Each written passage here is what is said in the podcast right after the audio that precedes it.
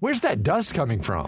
Still finding debris after vacuuming? Eufy X10 Pro Omni Robot Vacuum has 8,000 PA of powerful suction to remove debris deep in carpets. And it's totally hands free. Want to know more? Go to eufy.com. That's EUFY.com and discover X10 Pro Omni, the best in class all in one robot vacuum for only $799.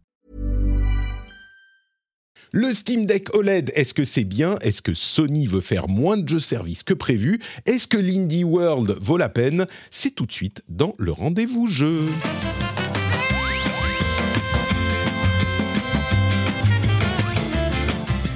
Et on va parler de news aussi, bien sûr. Il n'y a pas que euh, d'autres news. Et on va aussi parler de jeux. hein. Il y a des jeux comme Robocop, Co- Call of Duty, Modern Warfare, Grand Blue Fantasy versus Rising, des trucs encore plus, euh, comment dire, encore plus obscurs. Euh, si vous connaissez Under Night in Birth, ben on va en parler également. Mais aussi The Finals, Astral Ascent, World of Warcraft, plein de trucs. Et si on fait ça, si on peut faire ça, c'est grâce à vous, les nouveaux patriotes et les anciens patriotes qui s'unissent dans une famille dynamique et heureuse. Merci beaucoup à Naden, Colmet, Dage, Mick G, Baron, Jim, Ray, Great RH, Dark Neo Wars, ça c'est un nom bien edgy comme il faut, et Steph Sinalco, le producteur de, de cet épisode. Merci à vous tous et à vous toutes. Je vous aime d'amour et j'aime également d'amour. Alors je me permettrai de le dire à Jika, peut-être un petit peu moins à Maxime parce que je ne sais pas si euh, si c'est autorisé euh, de dire des choses comme ça. Mais Jika, toi et moi c'est une grande histoire. Comment ça va? Bah écoute, euh, ça va, ça va, ça va bien. Et c'est marrant, tu sais, quand. En fait, j'écoutais l'émission de la semaine dernière quand tu as parlé pendant à peu près deux heures de la, de la, de la BlizzCon. Euh, en, fait, ça m'a rappelé des, vieux souvenirs quand, euh, bah, quand, quand on s'est rencontrés la première fois. Quand j'étais journaliste, c'est toi qui étais Pierre et qu'on était partis ensemble à la BlizzCon. C'est la seule BlizzCon que j'ai que fait d'ailleurs de, de toute ma carrière. Et c'était un, un, c'est vrai que c'est un, un souvenir absolument, absolument génial. Voilà. S'il y a des gens qui ont dit ouais c'était un peu long la partie BlizzCon, un peu machin bizarre, tout ça, ce que je comprends et je l'avoue on- complètement. on mais sent que tu avais, t'avais beaucoup de choses sur le cœur à dire. Tu avais beaucoup de vrai. choses. euh, Non, et puis c'est c'est surtout, tu vois, ça fait partie de notre histoire à tous finalement. Enfin, presque tous visiblement si on entend les retours.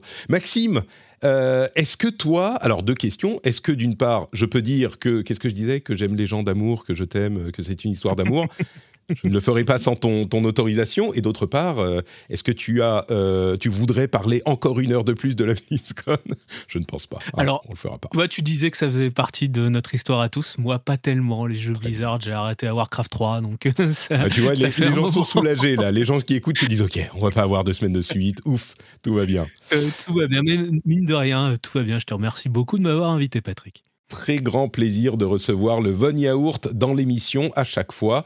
Très heureux de vous avoir. Euh, bah écoutez, on a un gros programme aujourd'hui. Euh, avant de se lancer, je voudrais dire, alors l'after show.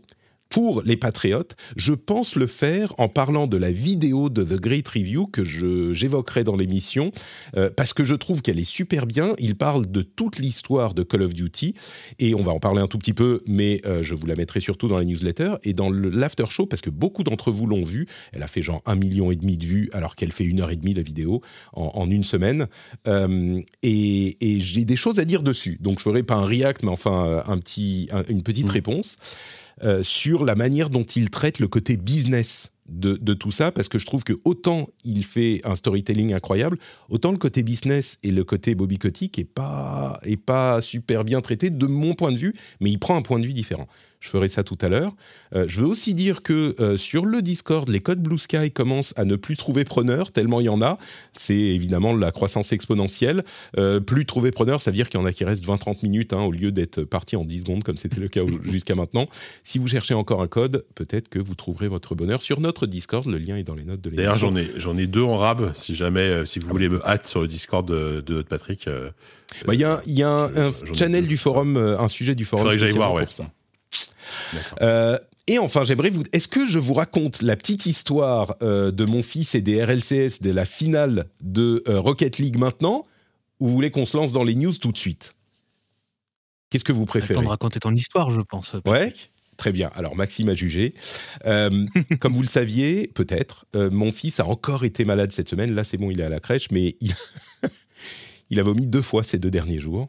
Euh, donc on l'a gardé évidemment à la maison avec sa sœur, donc c'était le chaos. Et à un moment, j'ai un meeting pro, un truc important, enfin un truc que je devais faire. Et euh, je lui dis, euh, il regarde généralement des dessins animés sur la, enfin des trucs Apple TV, des trucs Netflix, tout ça. Et là, je me dis, il aime bien, il aime bien Rocket League. Et donc, relatif au rendez-vous jeu, je vais le mettre devant la finale de Rocket League. RLCS qui a eu lieu il y a 2-3 mois, la finale de Rocket League qui voit un petit peu, parce que lui quand il joue à Rocket League, bon il a 5 ans, hein, donc euh, il accélère tout le temps. Et moi je lui dis non mais attends, faut te placer par rapport à la balle, faut machin, mais bon après je le laisse jouer, je suis pas trop chiant non plus. Et, euh, et donc je le mets devant la finale des RLCS. Et il regarde la finale, il adore évidemment, sauf que la finale c'est Team Vitality et BDS. Et lui, il regarde ce truc et il dit Ah Je lui dis donc là, tu vois, il y a une équipe, elle s'appelle euh, BDS et l'autre, elle s'appelle Vitality. Et les Vitality commencent à gagner parce qu'ils ont écrabouillé euh, BDS sur la finale. Je crois qu'ils ont BDS, ils ont dû marquer deux buts ou un truc du genre sur les, sur les quatre matchs. Et Vitality, ils sont orange. Et il me dit Ouais, Vitality, c'est mon équipe préférée parce que euh, ils sont orange et le orange, c'est ma deuxième couleur préférée après le rouge. Parce qu'il adore, lui, sa couleur préférée, c'est le rouge. Donc forcément, il adore Team Vitality. Ok, bon, très bien. Le match se termine, enfin la finale se termine, il regarde la remise de trophées, tout ça. Et puis après, mon meeting est terminé et il me dit, ah, je voudrais regarder un petit peu plus de Rocket League. Donc je dis, bon, on peut regarder un autre truc. Et, et là, je me tourne vers la demi-finale. La demi-finale, pour ceux qui s'en souviennent, on avait parlé dans l'émission, la demi-finale, c'était l'équipe Vitality, donc, qui a accédé en finale, et Carmine. L'équipe de Kameto, enfin de, notamment de Kameto, dont je vous parle régulièrement ici. Et là, drame, parce que il voit, il regarde la, demi-finale et il dit ah oui, bah moi mon équipe préférée euh, c'est Vitality. Et là je me retourne mais je vais mais je lui dis mais tu sais moi mon équipe préférée c'est la Carmine. Et bien sûr, parce que maintenant je connais la Carmine depuis à peu près six mois, donc évidemment je suis un fan de la première heure et je ne vis que pour eux. Et du coup, combat de, de, gentils, hein, genre est-ce que c'est la Carmine, est-ce que c'est Vitality qui va gagner? Combat, euh, pas fratricide, mais, mais de, tragédie grecque dans la famille. Et moi je savais, et lui il savait aussi, que euh, c'était Vitality qui allait gagner parce qu'il se retrouve en finale. Et on a vu donc cette, cette lente, euh, ce, combat difficile de la Carmine qui en plus avait quand même hyper bien joué dans cette demi-finale. Et il me dit, ah papa, ton équipe, là, ils ont bien joué, mais euh, là, c'est mon équipe qui a gagné, machin. Et donc, c'était euh, Carmine contre Vitality au sein de ma famille. C'était terrible. Voilà. Et malheureusement, bah, la Carmine a, perdu. Hein. C'était déjà écrit, ça pouvait pas changer. Le match a eu lieu il y a trois mois. Mais je lui ai expliqué quand même que si la Carmine avait gagné, ils avaient super bien joué, bah, ils auraient sans doute euh, battu BDS. Hein. C'était évident, vu comment ils étaient bons par rapport à Vitality, c'était dommage. Mais bon, il était content parce que son équipe orange avait gagné y a du travail à faire sur ce petit, hein, je vous dis. C'est juste une question de couleur. Hein. C'est juste une question de couleur. Mais Je crois que ça exemplifie bien la manière dont fonctionnent les, fanitudes de. Euh, c'est ça. Les enfants, non, les, histoires de sport, tu vois. Ah oui, bien sûr, oui. Mm. C'est la couleur, c'est le, le, lieu, c'est tout ça. Et, euh, et, donc, bon, euh, petit à petit, je suis sûr que je, et je lui ai expliqué, euh, je lui ai donc que la Carmine c'était bleu et que donc tous les fans étaient bleus et qu'ils étaient tous habillés en bleu et que ils font What's the color? Blue What's the color? Et donc lui il m'a dit ah ouais ben moi dans mon pays parce qu'il a son pays dans mon pays on aime la Team Vitality on dit What's the color? Orange. Je lui dis non mais c'est pas pas comme ça que ça marche c'est le truc de la Carmine ça c'est pas What's the color? Orange. Je lui dis bon ok d'accord bon bah très bien. Ok, au moins il aura retenu un petit truc de la Carmine. Et sur cette belle histoire, on se lance dans les informations de la semaine avec, comme on en parlait dans mon introduction ratée, la Steam Deck OLED que JK connaît bien, la Steam Deck OLED tu, tu redis. alors, euh, franchement, Patrick, excuse-moi, tu dis la Steam Deck, ça déjà, moi, ça me trigger direct. mais, enfin, bon, après, bien sûr. Après, après, il y a deux écoles. Il y a la Steam Deck ou le, moi, je dis le Steam Deck. Et je sais que Valve dit le Steam Deck. Mais bon. Ah, après, ok. Enfin, Valve, en tout cas, sur le, sur le site français. Mais après, en vrai, je m'en fiche complètement. Mais moi, chaque fois que j'entends là, ça me, je sais pas, ça me, oh, ça me fait un truc. Tu sais quoi? Et OLED. Euh, ouais. Je, dis en plus euh, la Game Boy, donc c'est pour ça que tu vois, ça c'est la console portable. Mais, mais, mais, si Valve dit le Steam Deck, nous serons respectueux de l'identité choisie euh, par Valve euh, pour le Steam Deck, et donc nous allons dire le Steam Deck, ça me paraît normal. Donc, le Steam Deck OLED, qu'est-ce que c'est? Eh bien, c'est une nouvelle version du Steam Deck, donc la- le PC console portable de Valve, qui est suffisamment différente euh, de l'original pour être meilleure, mais pas suffisamment différente pour être frustrante pour ceux qui l'ont euh, acheté, qui ont acheté la première. En fait, qu'est-ce qu'elle a? Pardon, qu'est-ce qu'il a? Qu'est-ce qu'il a de nouveau? Ben, Un écran OLED qui est un petit peu plus grand, plus lumineux, euh, etc., qui peut faire du HDR, mais il a aussi. C'est pas juste une update comme euh, la Nintendo Switch. Le- Switch, j'ai le droit de dire là, JK Ou euh, ça te fait froncer les sourcils? Oui, oui, tu peux. ouais. Switch, je peux. Ok, merci. fait, tu- Très bien. tu, tu- tu dis là pour toutes les consoles portables sauf pour le Steam Deck. Sauf Voilà, je pour sais le pas pourquoi. Bon, c'est comme ça. Très bien. Euh, c'est dit, on dit la roguelite, tu vois, on dit pas le roguelite. Ah bah voilà, voilà. ça pour- Donc retenons-le. Euh, il elle n'a pas, il n'a pas que euh, l'écran plus grand. Il a aussi un processeur qui a une plus euh, petite finesse de gravure, ce qui veut dire que il chauffe moins. Il a aussi un système de, refroidis- de refroidissement amélioré, et donc il chauffe moins. Et donc les performances peuvent être un tout petit peu plus élevées, et la batterie est un tout petit peu dure un tout petit peu plus longtemps. Donc c'est vraiment euh, une version qui est un petit peu meilleure en tout, mais bon, si vous avez acheté un Steam Deck euh, d'ancienne génération, il n'y a aucune raison de euh, vous dire eh, je vais upgrader ou machin, à moins que vous passiez vraiment 20 heures par jour dessus. Et c'est une belle petite machine. Le truc, elle il est également 30 grammes plus léger sur 660, je crois, un truc du genre. Donc un tout petit poil plus léger. Il y a tout qui est mieux. Le seul truc qui est pas mieux et qui est moi euh, la raison pour laquelle finalement euh, j'ai fini par le laisser tomber, c'est sa taille. Il est quand même massif et euh, JK est là, ça lui fera plaisir. C'est cette raison qui fait que moi je lui préfère euh, le roguelike. Et je sais que beaucoup d'entre vous se poseront la question. Certains savent que ma préférence va à la Relou. roguelike Je vais arrêter parce que tu, tu vas me détester après.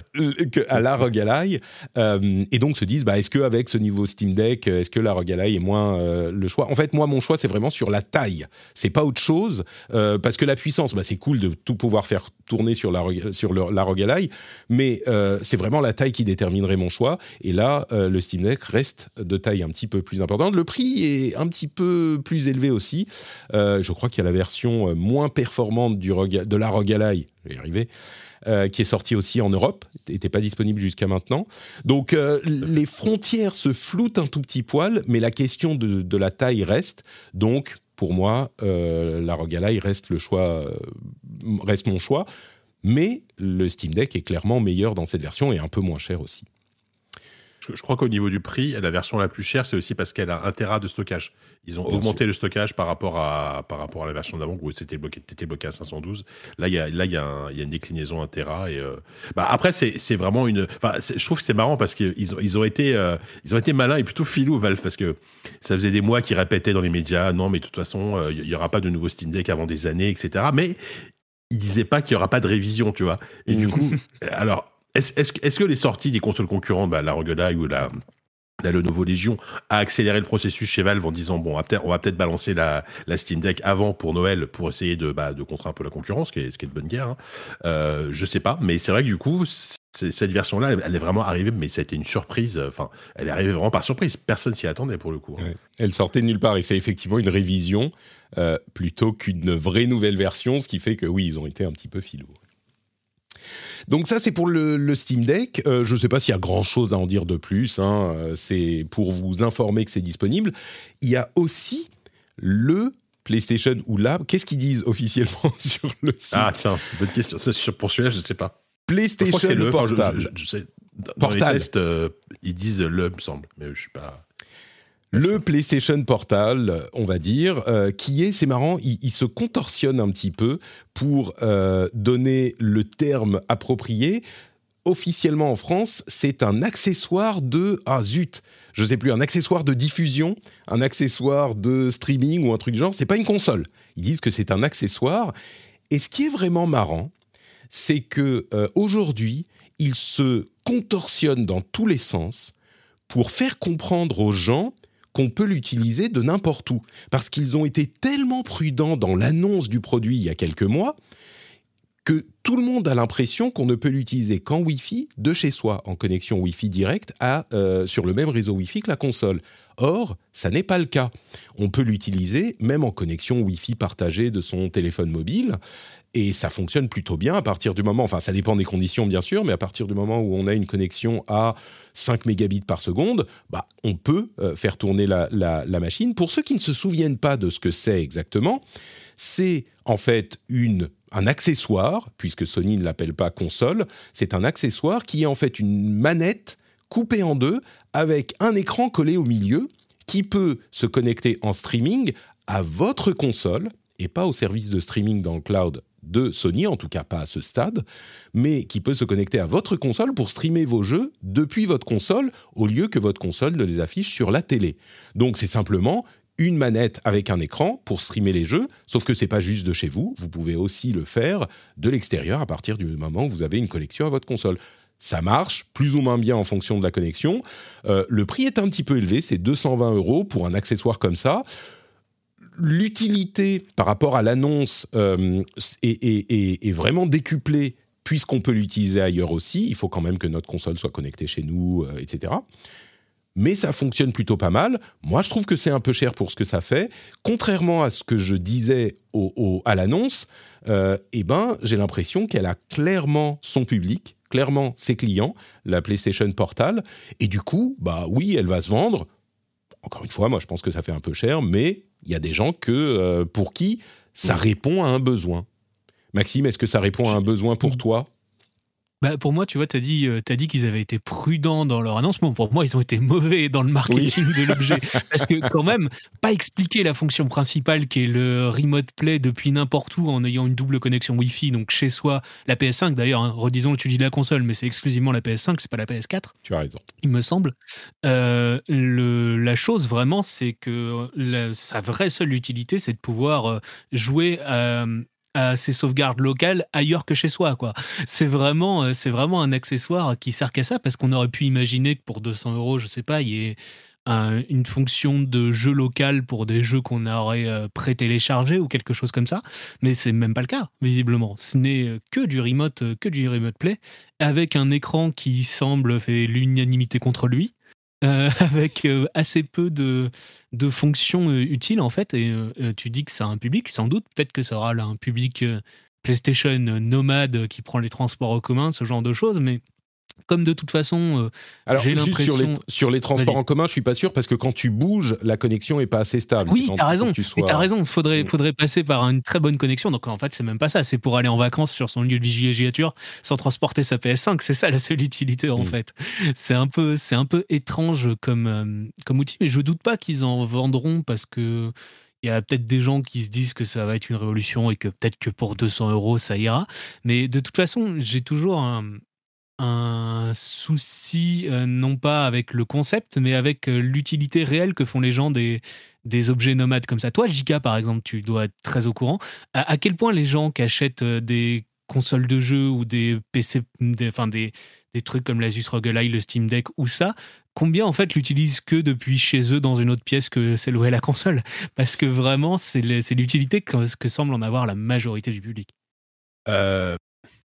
Honnêtement, c'est pas, pas évident à, dire d'avoir, d'avoir un truc clair, mais euh, ce qu'on constate quand même, c'est que, en, tout cas, dans le cadre des roguelites et des Steam Deck, donc des consoles portables PC, euh, il y a un vrai gros usage aussi à la maison. Ça, c'est mhm. vrai. Parce que euh, les gens, très, très souvent, la cible de ce genre de console, c'est des gens euh, qui ont plutôt 30, 40 ans, qui sont dans la vie active, qui ont souvent une vie de famille, avec euh, un, une télé principale, un PC, etc. Et, et qui ont envie aussi de pouvoir jouer tranquillement pendant que les enfants jouent à la console sur la télé, regardent la télé, pendant, pendant que monsieur, madame regarde une série, peu importe. Donc, c'est vraiment un device en plus à la maison. Et ça, ça c'est un usage qui est quand même... Je sais pas si c'est l'usage principal, mais c'est un usage qui est quand même très, très présent. Du coup, euh, dans ce cas-là, effectivement, le portal a un intérêt pour, euh, pour, pour les joueurs de PlayStation qui, justement, euh, pendant, que, pendant que le fils regarde la, la, la, finale, la finale de Rocket League sur la télé, bah, papa, il, il, il, il, peut continuer sa, sa, sa partie de Spider-Man 2, tu vois. Et, c'est vraiment c'est vraiment l'usage que après il y a, y a, un usage évidemment à l'extérieur c'est évident euh, et dans ce cas-là le portal va quand même trouver effectivement vite ses limites là où là où un Steam Deck ou une Rogue euh, bah, permet de jouer à peu près n'importe où euh, et moi moi, moi justement la, sortie de ce portal ça m'a fait rappeler que l'application Remote Play existe déjà sur smartphone sur PC euh, et donc du coup je vais l'installer sur PC parce que je me dis mais pourquoi est-ce que je fais pas ça sur mon PC je pourrais jouer à Spider-Man 2 euh, sur mon PC pendant que ma femme elle regarde une série tu vois et c'est vrai que du coup, ça. Bah, on, l'a déjà dit en fait, on, l'a déjà dit par, le passé. C'est vrai que une, une, manette Bluetooth avec un téléphone fait plus ou moins la même chose. Alors là, il y a un confort d'utilisation qui est sans doute supérieur, c'est sûr. Euh, et aussi, ce qui manque principalement, et c'est le c'est l'accès à ce service via enfin c'est l'accès au PlayStation Now directement sans passer par une console disons que le, vrai hein. le vrai voilà, c'est ça. Peut-être à terme, mais là, l'état de. C'est peut-être juste une mise à jour logicielle à faire. Et, et, pour moi, là, ça peut être un, truc un peu game changer où tu peux accéder à ton service sans avoir acheté une, PS5. Alors après, est-ce que ils ont peur de vampiriser les ventes de PS5 Honnêtement, je suis pas sûr que ce soit, mm. ce, soit suffisamment attrayant pour que, pour que ça empêche quelqu'un d'acheter une PS5. Mais ça peut être un argument quand même. Euh, voilà. euh, je dirais que, de mon point de vue, il y a quand même euh, un avantage par rapport aux autres types de produits, surtout les téléphones portables avec euh, la, la, backbone et d'autres manettes qui se mmh. connectent au téléphone portable. Alors dire, il y a deux avantages. D'une part, le fait que c'est un appareil dédié et donc t'es pas interrompu par les notifications, les machins. Bon, et puis ça fonctionne bien, c'est prévu pour. D'autre part, la qualité de la manette, parce que la backbone, elle est super bien, mais elle est super bien pour un truc qui s'accroche à ton téléphone. En gros, les manettes de la backbone, c'est un petit peu euh, l'équivalent des Joy-Con de la Switch. Et ça passe pour certains jeux. Il y a des jeux pour lesquels c'est pas idéal. Les euh, FPS, les jeux où tu dois contrôler avec un peu de finesse, etc. Bon, bah, c'est pas parfait. Et là, la PlayStation Portal, eh ben, elle a une vraie manette. Euh, DualSense accroché. c'est le cas aussi. Avec les features de la DualSense. C'est ça. Et, c'est le cas aussi pour euh, la, la, Steam Deck d'ailleurs, dont l'un des avantages, c'est que tu as la, machine hyper bien en main. C'est le cas aussi pour la ROG Ally. Enfin, toutes ces grosses machines-là, elles sont agréables à avoir en main, ce qui n'est pas le cas d'un téléphone avec un truc collé euh, dessus, etc. Donc, euh, moi, je pense qu'il y a un avantage. Clairement, il y a des gens qui disent, bah moi, c'est parfait pour moi. Bon, après, euh, c'est pas, ça qui va changer le cours de la vie. et puis, oublions pas que la, backbone ou les, les, manettes comme ça, notamment chez Razer et tout ça, c'est des manettes qui sont, qui sont très chères, qui sont presque aussi chères que le, le portal. Mm. Alors, j'exagère un peu, mais c'est des manettes qui sont à 100, 150 euros. Bon, bah, tu te dis, euh, rajoutons, rajoutons. Et effectivement, le fait de profiter des, des triggers euh, adaptatives, des, des cachettes adaptatives et du retour DualSense, ça peut quand même être un argument. Moi, moi je dis ça comme ça parce qu'effectivement, techniquement, tu peux avoir l'équivalent sur un smartphone, mais l'expérience sera clairement supérieure et plus agréable sur un, sur un device, euh, sur un appareil dédié. Quoi. Deuxième sujet, toujours chez Sony, il semblerait qu'il soit un petit peu moins chaud peut-être sur les jeux services. Vous vous souvenez qu'ils avaient annoncé 12 jeux services d'ici la fin de l'année fiscale 2025. Ça nous amène à début 2026. Euh, et ils en ont parlé aux investisseurs dans un call euh, aux investisseurs il y a quelques jours de ça. Ils sont passés de 12 à 6 jeux prévus pour 2026, enfin pour fin de l'année fiscale 2025. C'est intéressant de comprendre pourquoi, parce qu'on pourrait facilement se dire ah bah du coup euh, les jeux services c'est plus trop ça, la mode est passée ou ce genre de, de réflexion il y a peut-être un petit peu de ça qui euh, joue, c'est possible, mais leur logique à eux, celle qu'ils ont exposée aux euh, investisseurs en tout cas, c'est que en fait, ils ont, ils ont commencé à en développer 12, et puis ils ont commencé à les passer en revue, et ils se sont dit, hmm, il y en a peut-être qui sont pas aussi bien qu'on pensait à l'origine, et donc ils ne les abandonnent pas, en tout cas pas à ce stade, hein, ça viendra peut-être plus tard, et ils en retardent 6 pour en continuer le développement de six d'entre eux pour une sortie d'ici fin 2025. Euh, il reste plus énormément de temps d'ici fin 2025. Hein. Six jeux services sortis d'ici fin 2025. Alors si on avait eu 12, j'ose même pas imaginer. Euh, mais six jeux services en à peu près, on va dire deux ans, un petit peu plus de deux ans. Ça fait beaucoup. Euh, mais ils veulent, selon eux, euh, se concentrer sur la qualité, s'assurer que les jeux soient utilisés et joués pendant très longtemps. intéressant, visiblement l'intervention de Bungie qu'ils ont racheté il y a quelque temps a également joué là-dedans, puisqu'ils ont fait passer en revue les jeux et les plans et le développement à Bungie, qui s'y connaît en jeu service avec Destiny. Ils ont dit ouais après ça euh, on, a, dit on s'est dit qu'on allait retravailler un petit peu certains d'entre eux ce qui est pas plus mal hein, parce qu'on a vu plusieurs sociétés s'attaquer aux jeux service alors qu'ils n'avaient pas l'expertise ces, ces, dernières années et ça a donné quelques catastrophes industrielles euh, donc peut-être que Sony est plus prudent. Je vous cache pas que je me demande s'il n'y a pas un petit peu aussi un petit peu moins d'appétence du côté de Sony euh, et de l'industrie pour les jeux services, en se disant bon, euh, peut-être que on n'est pas, pas obligé d'y aller à 200% sur les jeux services, même si euh, Warner Brothers ont déclaré Nous, on est à fond sur les jeux services. C'est un petit peu genre NFT. Nous, on adore. jeux services partout, on veut monétiser du début à la fin de la vie des jeux, machin.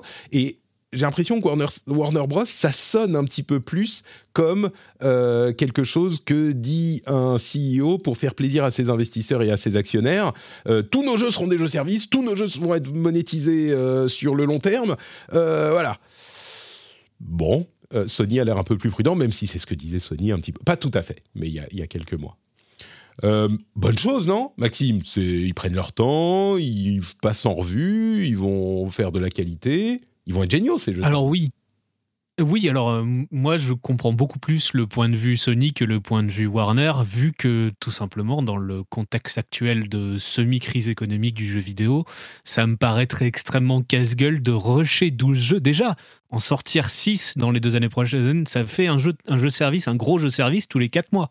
Donc un bon gros triple A service euh, qui euh, c'est déjà gigantesque comme euh, comme rythme de parution. C'est faut déjà se rendre compte de l'impact et de l'implication même en fonds monétaires que ça va demander. Ça veut dire qu'ils vont sortir quelques milliards globalement. S'ils mettent 200 millions dans chaque jeu, ça va être ça va être une alors ça sera peut-être pas à ce point-là, mais il y, a les licences hein, qui portent. Il y a un jeu a priori. Évidemment, on a entendu qu'il allait être annulé. Pour Warner aussi. Mais pour Warner aussi, bien sûr. Mais on a entendu, par exemple, il y a un jeu euh, Horizon, il y a un jeu dans le jeu de The Last of Us qui lui semble être en difficulté. Mais enfin, on ne sait pas trop. Mais ils ont des, beaucoup de studios, ils ont beaucoup de licences à exploiter, donc peut-être. Mais après, ils ont, pas sûr qu'ils survivent, qu'ils survivent tous. Hein.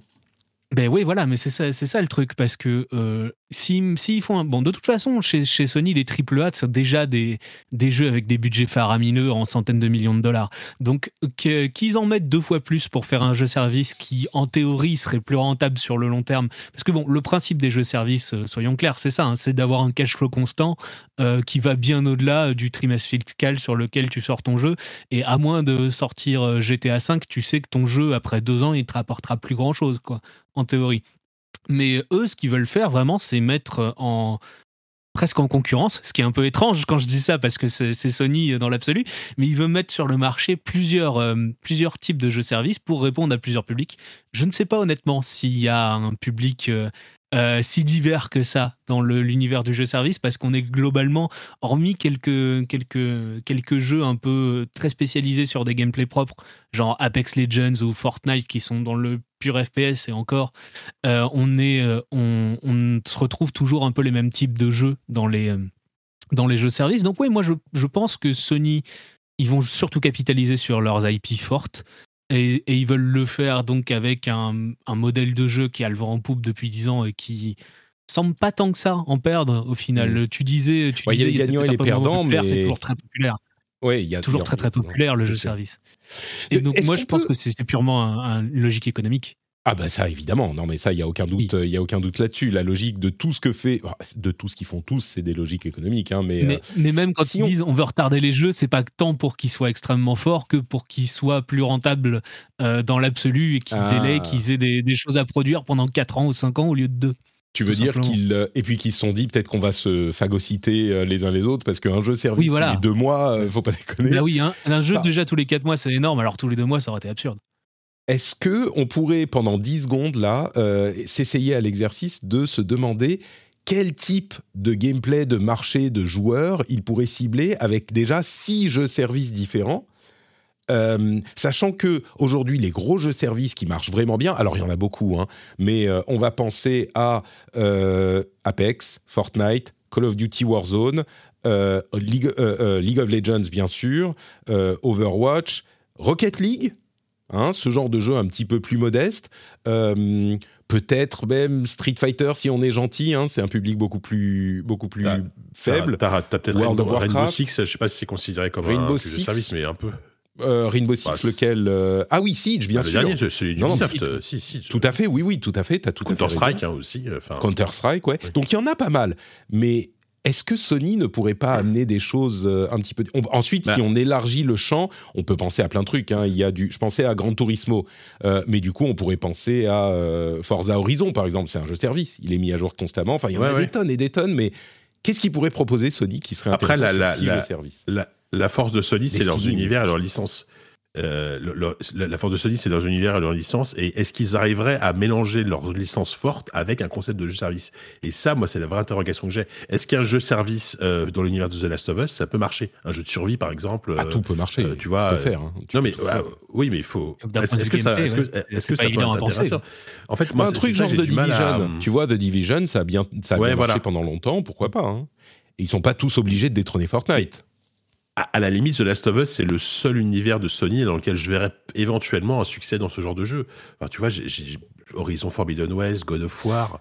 Ah, pensent à, For- à Horizon, je- on sait qu'il y en a un en développement. C'est un MMO, Ouais. quoi. C'est un truc monumental. À moins que tu fasses quelque chose de différent dans cet univers. Tu fais que, euh, je sais pas, des, des courses à dos de, de robots et tu fais que ça. Ok, très bien. Mais si tu fais. Non, mais il, il faut L'univers faire un de jeu à la Valheim, tu vois, ce genre de truc, ouais. Ah, mais c'est c'est énorme. Euh, je sais pas si Pourquoi tu peux pas, gérer ouais. ça. Enfin, oui, tu peux, forcément. Hmm. Un Monster Hunter Live le dans que- l'univers de Horizon, par Ouais. exemple, on nous dit pourquoi pas. C'est vrai. Oui, ça, ça, oui, clairement, ça aurait du sens. Enfin, oui, ça, ça aurait clairement du sens. Après, c'est vrai qu'ils ils sont tellement, euh, enfin, dans, dans- ils ils sont tellement, ils ont tellement un ADN de, de jeu solo, tu vois. euh, c'est ça en fait que, j'ai du mal à, à voir, c'est-à-dire qu'arriver à changer son ADN à ce point-là euh, pour arriver à proposer six jeux services, encore une fois six, c'est vrai que même 12 déjà c'était délirant, mais même 6 c'est énorme. Euh, t'as raison, euh, t'as raison Maxime quoi. Et puis il y a un risque, il y a un risque de saturation évident quoi. Euh, Et le- enfin bon, je, je- je comprends Le truc, le truc, c'est que c'est pas l'ADN de Sony qui doit changer. C'est l'ADN de chacun des studios. Parce que, encore une Ouais. fois, on l'a dit, hein, on Ouais, a vu ce que ça a donné par ailleurs. C'est pas impossible. Il y a plein de studios qui ont sorti des jeux. Tu dis, mais enfin, qu'est-ce qu'ils viennent s'aventurer sur ce genre de territoire? Et au final, c'était des résultats vraiment probants. Et si tu as bien retenu les leçons de euh, Avengers, euh, de je sais plus quels autres jeux services se sont cassés la gueule euh, avant même d'être sortis, ouais. bon, tu, tu peux peut-être sortir quelque chose, mais c'est sûr que c'est compliqué. Quoi. Ouais, non, c'est sûr. Mais, ouais. ouais, bon, écoutez, on verra. Je- non, mais je, j'arrive pas. Et puis tu vois, je me dis là, tu vois, ils- Spider-Man 2, ils en ont vendu combien? Je sais pas combien ils sont, mais c'est un, succès monstrueux. Et euh, est-ce que, est-ce qu'au final, dans, dans deux ans, trois ans, ils, vont se, ils vont se dire, on a perdu tellement d'argent avec ces jeux services qui ne, qui, dont, dont oh, peut-être un est rentable et un corps? Mais Enfin, tu vois, sais- ce, ce- en, en- en fait, ce genre de move, j'ai l'impression que euh, c'est un, cycle perpétuel. C'est-à-dire que le- ils, ils- ils vont sortir dans un truc sans doute déjà où c'est déjà trop tard. Ils vont y aller à fond, ils vont perdre de l'argent. Au final, il, il va se passer quoi? Des studios vont fermer, ils vont licencier des gens. Et, et ils vont revenir finalement à ce qu'ils savent faire, des, des jeux solo, euh, des jeux solo bien foutus quoi. Euh, Non, mais ils vont pas arrêter de faire les et- jeux et- solo. Et qu'on a déjà vu ça. Ils Oui, ont- bien sûr. Il- alors, il y a plusieurs choses. D'une part, ils vont pas arrêter de faire des jeux solo. C'est évident, c'est leur, l'un de leurs piliers, ils vont pas s'arrêter. D'autre part, euh, parmi ces jeux-là, il suffit qu'il y ait un ou deux jeux qui fonctionnent, même sur les 12, et s'ils fonctionnent vraiment bien, ou alors deux ou trois qui fonctionnent correctement, on peut imaginer plein de trucs, des trucs de musique, enfin je sais pas, des, des trucs de, euh, de puzzle, des trucs à la euh, Fall Guys, enfin il y a plein d'idées possibles. Euh, et, et il suffit qu'il y en ait un ou deux qui fonctionnent super bien, et tous les autres sont rentabilisés, tu vois. Donc euh, je comprends qu'ils... C'est vrai qu'un un- finalement un, un jeu service c'est pas forcément un gros triple A qui coûte énormément d'argent à faire. Ça peut ça. être aussi un jeu à la Fall Guys. Alors euh, bon, un, un The Last of Us Fall Guys ou un God of War Fall Guys. je oui, sais non, peut-être pas. Je veux Bon, dire, les 6 allez. ne vont pas être, ou les 12 ne vont pas être des euh, trucs aussi ambitieux qu'un Horizon Oui. ou, un, ou un Last of Us. Quoi. Et il y a aussi le jeu de n'oublions pas qu'il y a Marathon chez Bungie qui est en développement, qui a priori va être un jeu service. Tout à fait. Euh, Tout à fait. Voilà. Indie World, on a eu droit à un Indie World chez Nintendo. Euh, je, je sens que tu vas encore être méchant sur les jeux indés. toi. écoute, non, pas sur les jeux indés. Généralement, un Indie World comme ça, c'est cool. C'est sympa, il y a des trucs à voir, il y a des trucs à dire. des- des- Là, on était tellement dans l'Indie Worldery de, de, de, de, de l'indie. En fait, j'ai j'ai mis dans mon, dans mon, mon document de notes, c'est Indie World, The Game, The Showcase. Ça va tellement à fond dans l'Indie World. Il y a, je pense que la plupart des gens normaux, il y a des gens qui ne, sont, qui ne vivent que pour les jeux indés, et je suis sûr qu'ils ont été comblés. Là, Par exemple, ça allait Maxime, un petit peu voilà. jusqu'à jusqu'à l'écœurement, pour moi. Mais euh, je vois Maxime qui s'agite. Euh, mais attends, tu me disais sur Twitter qu'il y, en avait, qu'un seul jeu qui t'avait un peu parlé, donc euh, Mais C'est- ça le truc en fait. Ouais, fait. C'est pour ça en fait, euh, Patrick, tu dis, je ne vis que. Il y a des gens qui ne vivent que par les indés. Oui, mais les indés, c'est tellement varié, c'est tellement tous les types de gameplay possibles que euh, moi, c'est ce qui m'intéresse, mais je m'intéresse pas à tous les indés. Je m'intéresse à une partie des indés, ceux qui ont un gameplay qui me correspond. Euh, mais euh, par exemple, les jeux de. Les jeux de de comme j'en ai vu là de- d'exploration euh, tu sais euh, très très chill où il y a, y a rien à faire euh, juste à avoir des beaux paysages. Ces trucs là ça me parle absolument pas mais je suis content qu'ils aient un spot euh, qu'ils aient un spot grand public très médiatisé comme le Nintendo Indie Worlds pour pouvoir au moins faire leur promotion en n'étant pas dans les dans les tunnels d'indé euh, où il y en a 200 à la suite des trailers qu'on voit pendant le non triple A euh, qui existe aujourd'hui, tout ça. Là, moi, je suis content de voir, euh, de voir Nintendo faire euh, des Nintendo Indies où tu as 10 jeux. Et même s'il y en a un ou deux qui t'intéressent euh, dans l'absolu dessus, bah, t'auras vu au moins un pan de la production indé, euh, t'auras pu voir euh, ce qui se fait à peu près dans la diversité des genres, et c'est un peu autre chose que le, le jeu triple A où on te resserre à peu près tout le temps le, le même, la même recette, hein, je, je tiens à le dire. alors Euh, franchement, du coup, voilà, moi j'ai un jeu qui m'a vraiment parlé et le reste, euh, La- ça me va. Là où je suis d'accord avec, euh, avec les deux, c'est que, c'est que je, évidemment, bah, si, moi, sur, le- sur la variété du jeu indé, je peux être que d'accord avec toi. Mais par contre, ce qui m'a gêné avec cet Indie Wars, c'était quand même que t'as l'impression que par moment, le jeu indé se résume à euh, soit un roguelite deck builder, soit un jeu euh, à la, euh, un jeu de, de, de simulation de vie, tout Mm. mignon, tout chill, soit un walking simulator dans des beaux paysages. T'as l'impression qu'il y a trois genres de jeux différents. Et alors que, effectivement, le jeu indé, c'est beaucoup plus varié que ça. Au final, tu vois, les, les, les, les deck builder, j'en ai ras-le-bol, quoi. Et, euh, et évidemment, il n'y avait pas que ça, mais il y en avait euh, peut-être deux ou trois, quoi. Pff, c'est- sur bon, 10. quoi. Hmm. Il y avait des trucs Ouais. relativement originaux, mais euh, je sais pas. Bon, il y, a- il y a Shantae qui, je sais pas pourquoi je connais le nom Shantae qui est ressorti des Ça- euh, ça années 10 ans, hein. 90 Mais oui, c'est- ou c'est- 2000. Mais ça fait, ça fait presque, 10 ans qu'ils l'ont ouais. ressuscité et que ça marche dans Ouais, le dans l'univers indé. ouais. C'est des petits jeux de plateforme action euh, tout à fait recommandables et pas jamais miraculeux. Mm. Et euh, ouais, c'est une vieille licence qu'ils ont qu'ils ont remise au goût du jour et honnêtement, ça fait partie maintenant des classiques ouais. de l'indé euh, contemporain quoi. C'est ça. Il y avait un truc qui s'appelle Core Keeper. Alors là, pour le coup, on est vraiment dans le dans le classique, euh, dans le classique indé, euh, avec euh, des beaux graphismes. C'est du HD 2D presque, euh, très bien Mm. éclairé avec de l'éclairage dynamique. On peut jouer à plusieurs et c'est un mélange entre euh, dungeon crawler, j'ai l'impression, et tu construis ta, ta base en plus. Bon, et c'est en multi, c'est ça a l'air sympathique. Il y a y a un jeu où tu dois. le principe, c'est que tu dois organiser ton ton euh, inventaire. Tu sais, avec les bonnes cases, mettre les trucs dans les bonnes cases, c'est c'est en plus un. Ça, au moins, c'est original. Ouais, Ouais, voilà. mais tu vois, c'est un une bon formule, concept, Euh, deck, euh, deck builder, pas deck builder, mais roguelite. Ouais, apparemment, il y a moins des deck cartes. builder, il y a- tu vois. il y a- Il y a des, Ouais. il y a des cartes et c'est un roguelite. Bon, bah voilà. Euh, et le truc, c'est que on dit. Ouais, les indés, c'est quand même plus original que les triple A, machin. Alors oui, si tu prends les 4-5 gros triple A qui sortent dans l'année, effectivement, il y a des trucs qui se ressemblent souvent, mais même là, je suis pas d'accord. Dans les triple A, il y a aussi des choses originales euh, que tu puisses passer d'un euh, Zelda Tears of the Kingdom à Alan Wake 2, à euh, Baldur's Gate, à, tu vois, il y a des trucs, c'est pas... Enfin, je suis un petit peu Non, mais cette euh, année, frustré par cette... Cette année, c'est une année exceptionnelle sur les triple A, donc c'est vrai que euh, ouais, euh, en mais... termes de variété et de qualité, on est d'accord. On est d'accord. Ok, bon, écoute.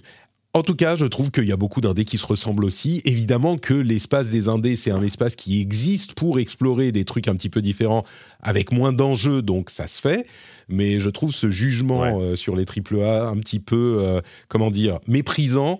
Je trouve qu'il n'est pas justifié. Mais bref, on n'est il pas est là pour sévère, mais c'est le mien, Patrick. tu, tu, Après, tu après, es il- totalement euh, justifié de, de- de- d'avoir ton jugement sur ce sujet. il faut aussi. je voulais ajouter un dernier truc, c'est que les indés en ce moment, bah, c'est, c'est une, il y, a- il y a une crise dans le jeu vidéo global. Euh, les indés, ils en, ils en baffent parce que il y, a plein de jeux qui ne se vendent pas. Le nombre de bids de jeux indés qui ont été cette année qui ont été évoqués, c'est voilà.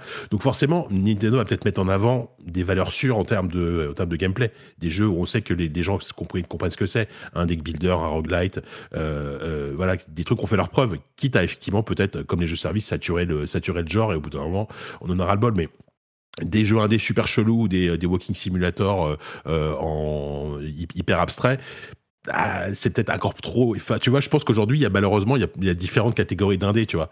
Donc, mm. euh, donc, donc, je peux comprendre aussi qu'ils aient misé sur des valeurs sûres, quoi. On reviendra un petit peu sur la crise du jeu vidéo plus tard, mais du coup, je te laisse la parole, Maxime. Qu'est-ce qui t'a parlé dans cette euh, indie world?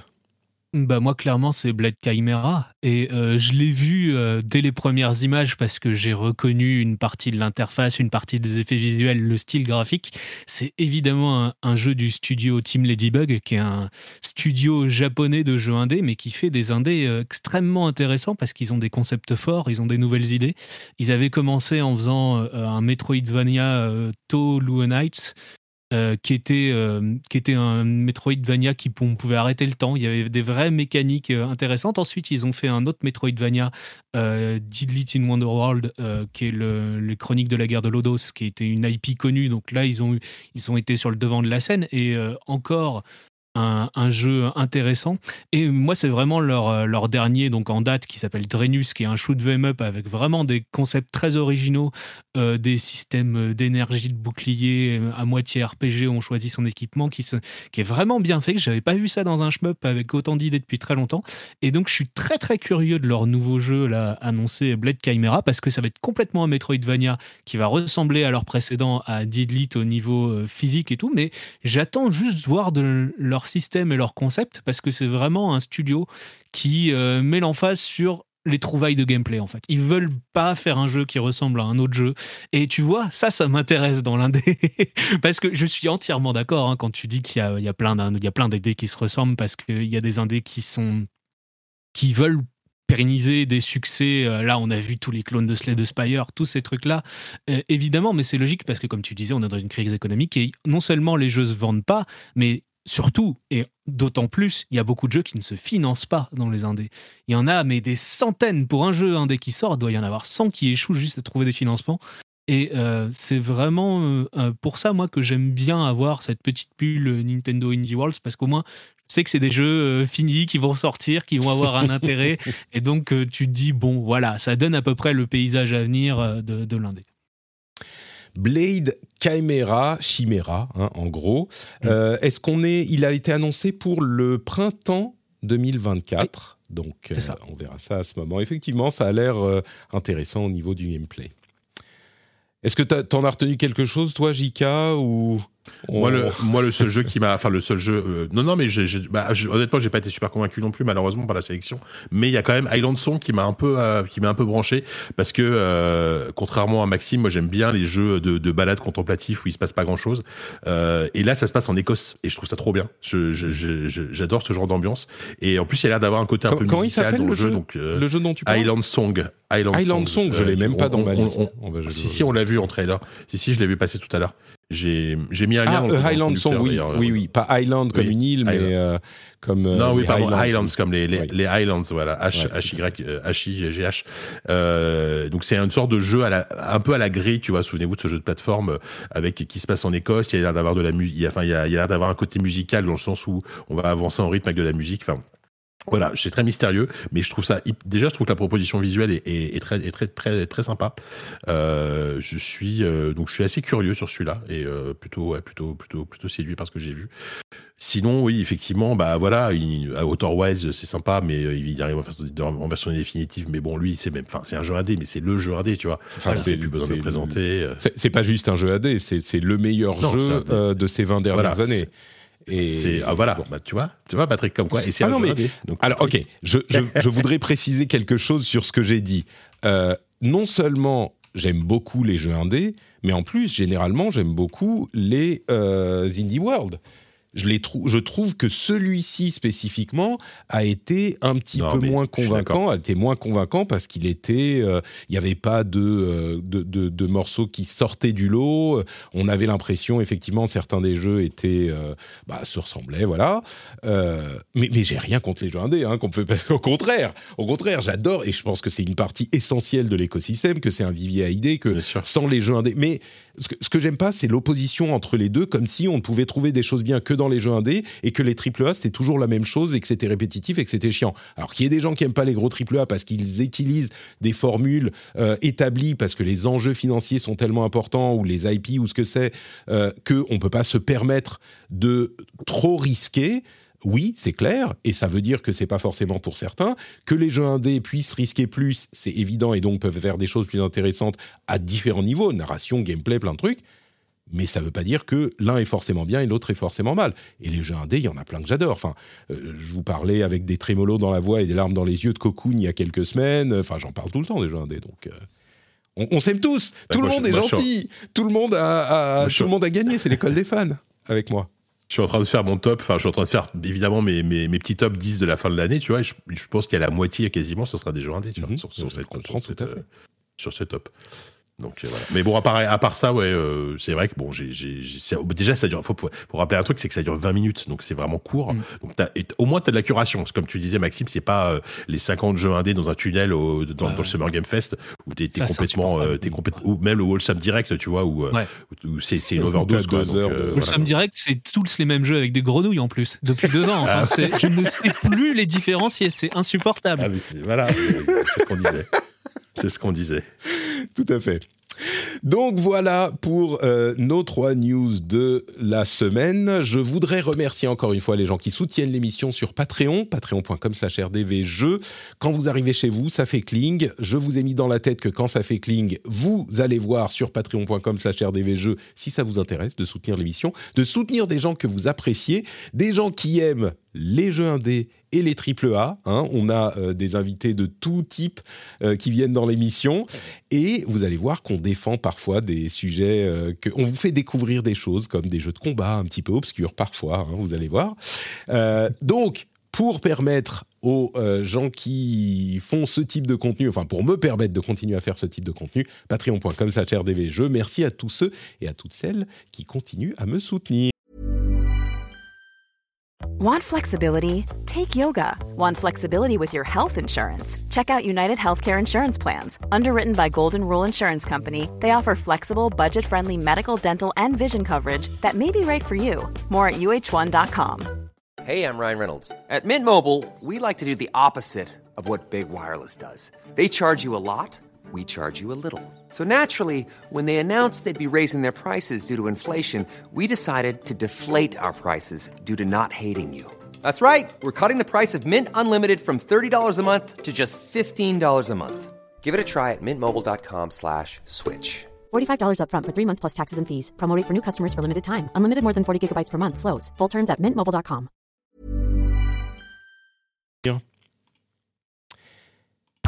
Et donc, parlons. ça fait cling, ça fait bim bam. Je pense qu'il y a un truc à faire avec une IA là. Je pense qu'il y a un truc à faire. Fanny, on va commencer à bosser là-dessus. Euh, ça fait cling, ça fait, ça, ça fait comment déjà? Ça fait cling, ça fait bam, ça fait bim bam boum. Bon. Euh, Maxime, Oui. je suis toujours heureux quand tu es avec nous parce que je sais que j'ai un, un confrère, un collègue, un compagnon de route contre l'adversité de tous ceux qui ne comprennent pas les jeux de combat et notamment Eh oui. celui qui est juste là à côté de nous. Euh, et j'aimerais que tu nous parles des jeux auxquels tu as joué en ce moment, ces derniers temps et des jeux que tu attends également euh, dans les jours à venir. Parle-nous un petit peu de Grand Blue Fantasy versus Rising. Ah oui, c'était mon week-end dernier, euh, vois-tu, euh, euh, Patrick. tout simplement, il y a eu une bêta ouverte du jeu Grand Blue Fantasy versus Rising. Alors, c'est un beau nom à rallonge qui signifie que c'est un, jeu japonais de 1, un jeu de combat japonais de 2 et un jeu de combat japonais Dark System Works en particulier, qui est évidemment le studio. Tu vois, on parlait là des indés des AAA. Arc System Works, c'est un peu le dernier studio presque calé dans le double. Alors, même s'ils ont beaucoup, beaucoup mis de moyens ces dix dernières années dans leur jeu et qui font des jeux absolument euh, super visuellement grâce à, leur moteur de rendu qui, est, qui a fait notamment Dragon Ball Fighters, qui est sans doute leur jeu le plus connu. Mais euh, c'est un jeu, c'est un, studio qui a 30 ans et qui a 20 ans, euh, même bientôt 25 d'expérience sur, en particulier sur le jeu de combat. Et donc, il y a 4 ans, en 2020, sortait Grand Blue Fantasy Versus, qui était un jeu de commande en fait d'un studio coréen, si je dis pas de bêtises, euh, Games, euh, qui euh, donc prenait un, tout simplement un gacha très très très populaire en Asie du Sud-Est, peu moins au Japon, mais surtout très populaire en Asie du Sud-Est, qui est Grand Blue Fantasy. Et ils se sont dit, alors, Arxis venait de sortir Dragon Ball Fighters, donc jeu, un jeu de pure commande qui était commandé par Namco, Bandai Namco qui avait évidemment les droits de Dragon Ball. Donc ils se sont dit, on va faire pareil, on va leur commander un jeu à Arc 6 parce qu'ils savent le faire. Un, jeu dans notre IP, euh, donc c'est nous qui l'éditons, c'est eux qui le développent. Et ça a donné euh, Grand Blue Fantasy, qui était un, comment dire, pour te le faire très simplement, c'est une sorte de Street Fighter, mais en vachement plus accessible. C'est-à-dire qu'à la base, dans leur jeu, ils avaient mis, on fait des autocombos sur tous les, sur tous les boutons d'attaque. Il il y a quatre boutons d'attaque, on va mettre des autocombos, ça va être très simple, il y en a trois. Et euh, on va faire aussi en sorte de prendre une mécanique un peu nouvelle, c'est-à-dire que comme euh, Street Fighter aujourd'hui, il y a un mode, moderne embarqué dans le jeu. Mais euh, de base, si tu veux, tu peux jouer en technique et en moderne avec tes persos.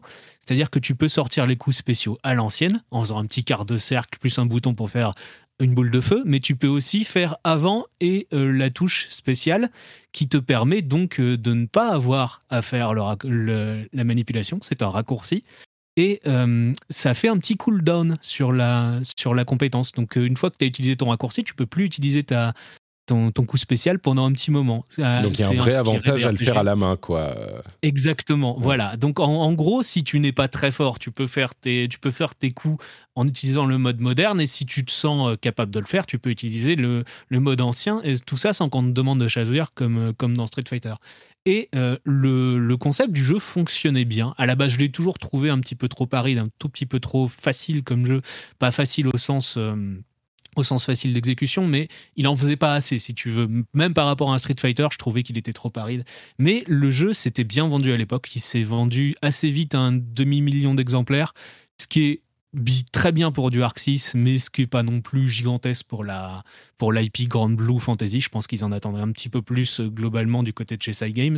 je crois que c'est, devenu quand même l'un des, euh, à, à, côté de, Street, de, de, Dragon Ball bien sûr, mais c'est mm. l'un des euh, grands représentants du, du style Anime Fighters, qui est donc ce style de jeu de combat avec des graphismes animés, qui est un style vraiment à part où on a beaucoup Mais c'est, ça qui est bizarre, si tu veux, parce que tu dis Anime Fighters, et quand on dit Anime Fighters, en général, ça regroupe plutôt un genre de jeu de combat plus qu'un style graphique de jeu de combat.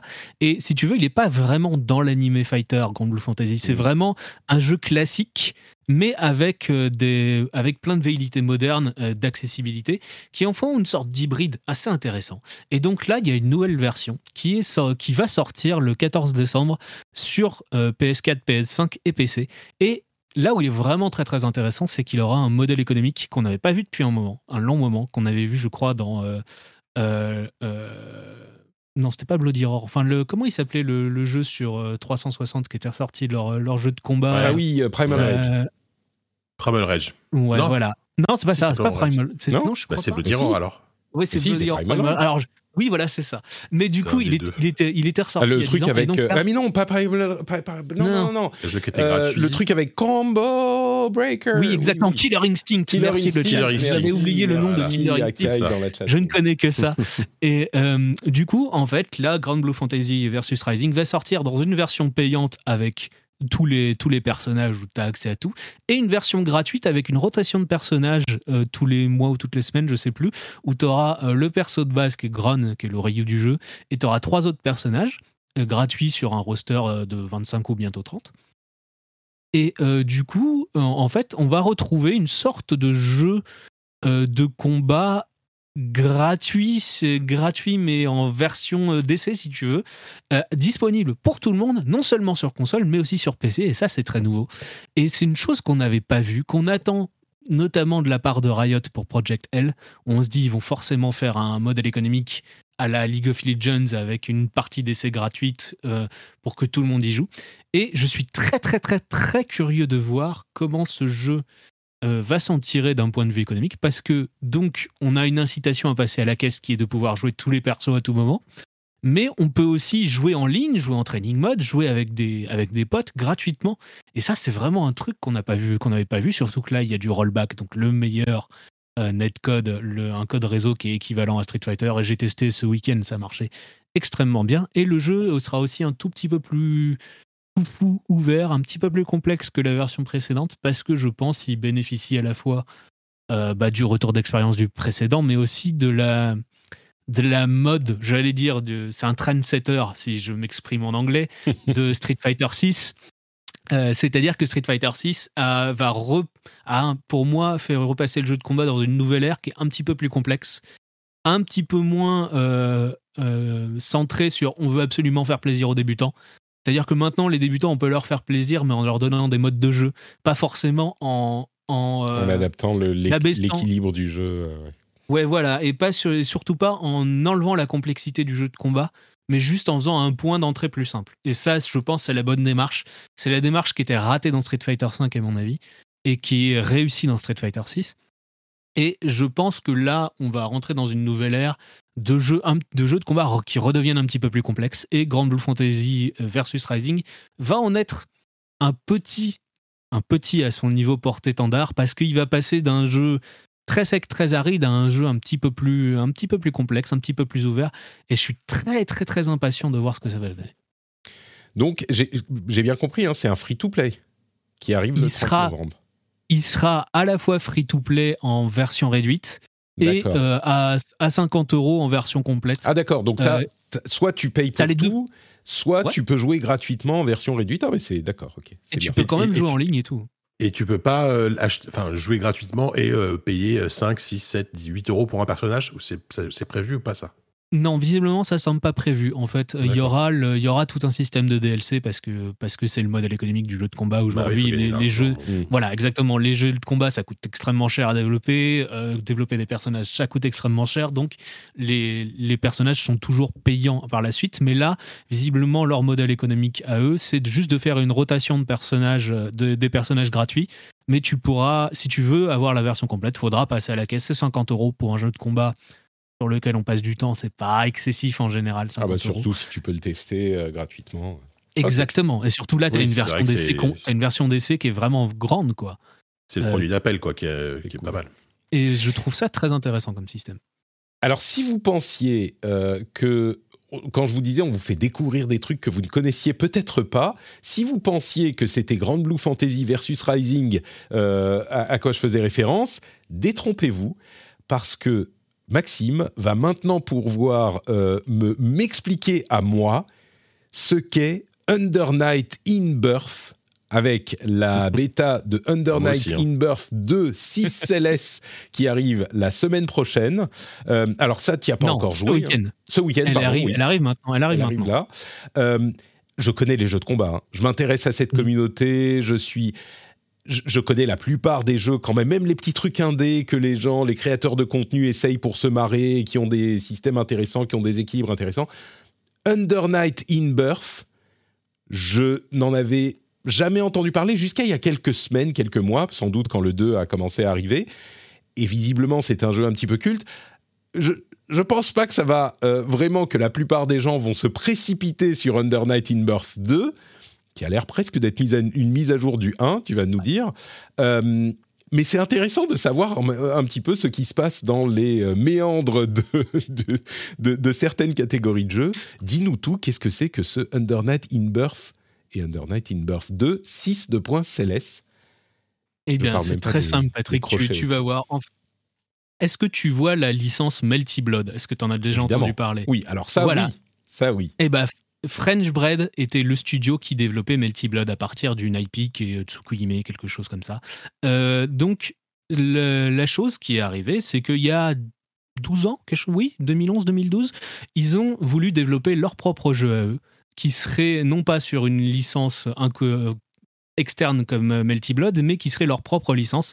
Et ils ont développé de A à Z Under Night in Birth chez French Bread, qui est donc un studio japonais. Ils ont demandé à l'époque euh, euh, l'aide à Arc System Works, qui est l'éditeur du jeu, mais qui avait aussi apporté une aide au niveau du, au niveau du moteur, parce que c'était un des premiers jeux avec des sprites HD. C'est un jeu en complètement en 2D, mais à l'époque en HD, ce qui se faisait pas beaucoup, ça se faisait que dans BlazBlue euh, avant, qui est un autre jeu d'Arxis. Donc ils ont demandé leur support technique et ils ont sorti il y a 10 ans, donc Under Night in Birth, suivi par la suite de quelques versions japonaises, tu sais, avec des bons noms japonais, Under Night in Birth, Exelate, Exelatest, euh, Uniquely Rest. Enfin bref, il y a des, c'est, de toute façon la nomenclature japonaise, c'est très rigolo.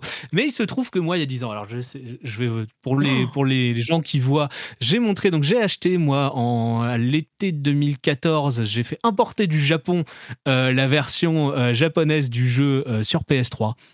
Euh, parce que c'était euh, un jeu évidemment très très peu connu et qui a eu mine de rien son succès d'estime, qui a fait beaucoup de, euh, de représentations, notamment à l'Evo, qui est le plus gros tournoi de jeux de baston, mais même il a toujours été très joué, notamment aux États-Unis. Et c'est un, jeu, moi, que je trouve très intéressant parce que c'est une sorte d'anime game pur, mais avec des, des systèmes différents d'Arxis. et ce serait trop compliqué de rentrer dans le détail de, ce qui fait euh. l'intérêt de ça. ce, qui est vrai, ce qui est vraiment euh, intéressant dans ce jeu, c'est que c'est toujours la même base, le même moteur d'il y a 12 ans. Et effectivement, quand tu dis que la nouvelle version, le, ce qu'ils appellent le, 2, ça a l'air d'être une mise à jour, c'est totalement ça. C'est les mêmes personnages avec juste des, des coups mis à jour, des, des movesets mis à jour. C'est toujours le même moteur qui euh, date de 2008, si je dis pas de bêtises. Euh, mais là, il va sortir en bêta gratuite sur, uniquement sur PS4 et PS5, pas sur PC. Mais il sortira aussi, lui aussi sur PC.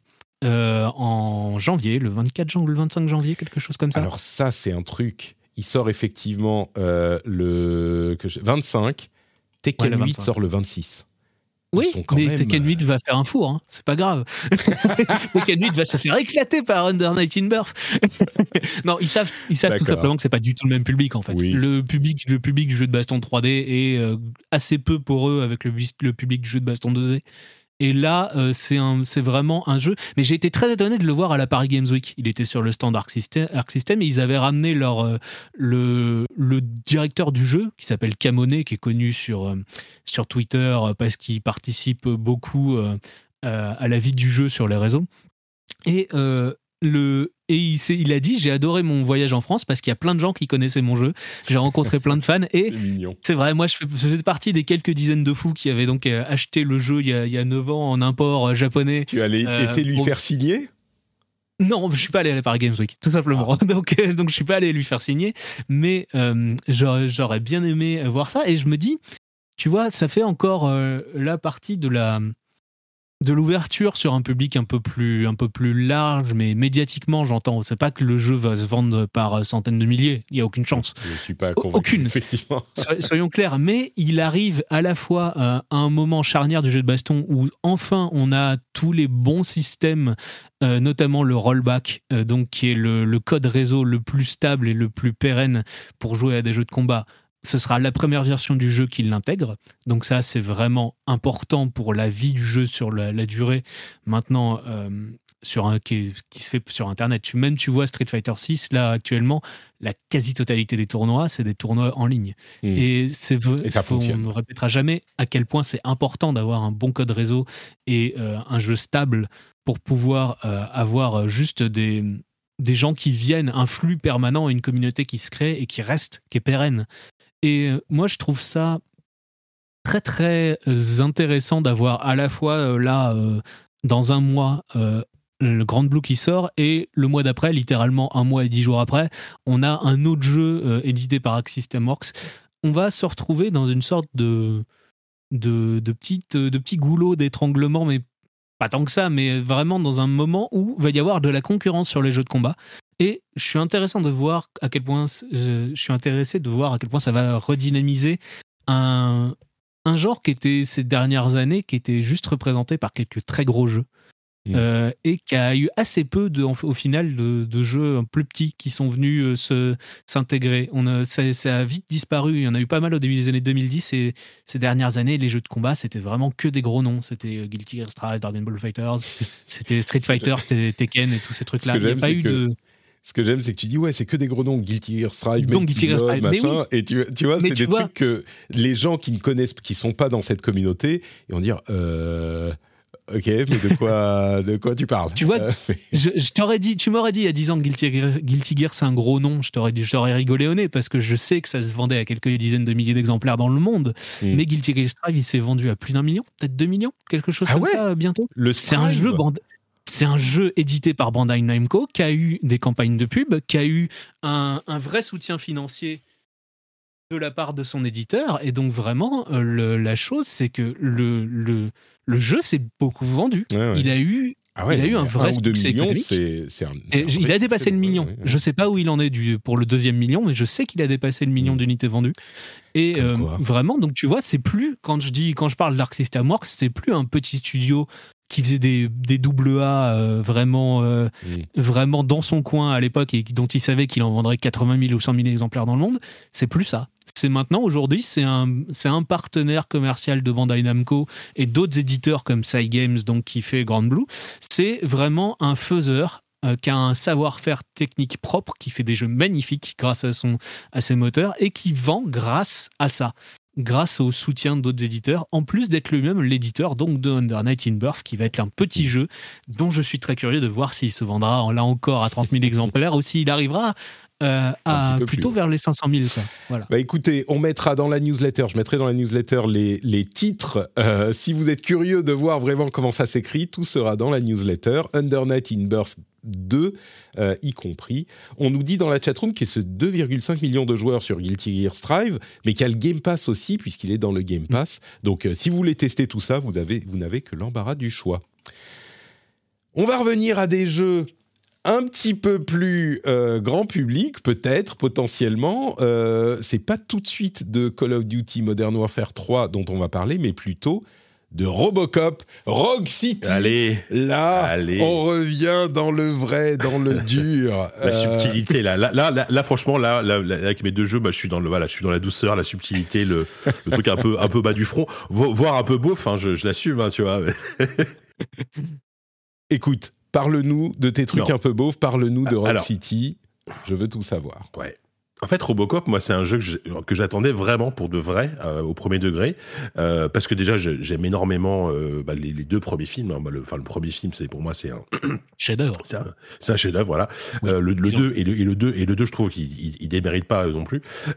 Et là, en fait, quand j'ai vu ce, ce jeu arriver, et, et en fait, des jeux Robocop, il n'y en avait pas eu depuis très longtemps. Il y en avait plus eu à l'époque euh, 8 bits, 16 bits, et puis après. euh, c'est puis globalement ça a toujours été un peu un peu un, peu nul.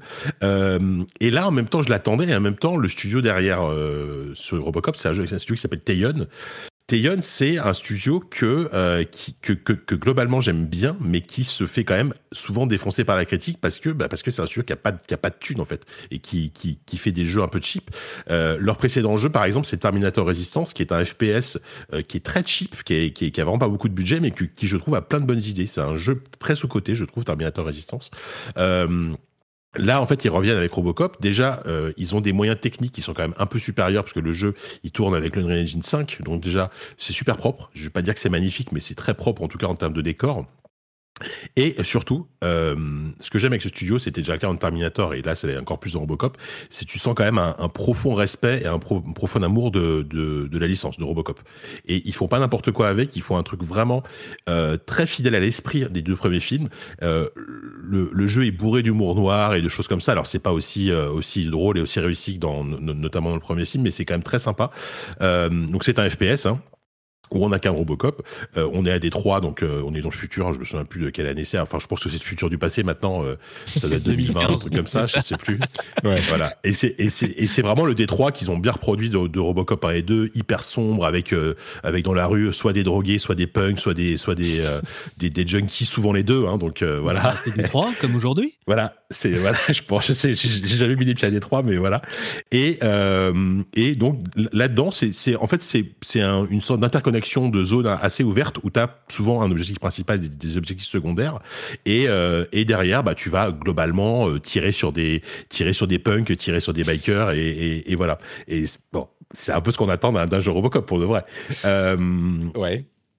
Voilà, Patrick, je t'en prie, vas-y. Non, je, me demande si, comme tu le disais, le, premier en particulier euh, fait aussi un commentaire euh, social qui est, qui est fort.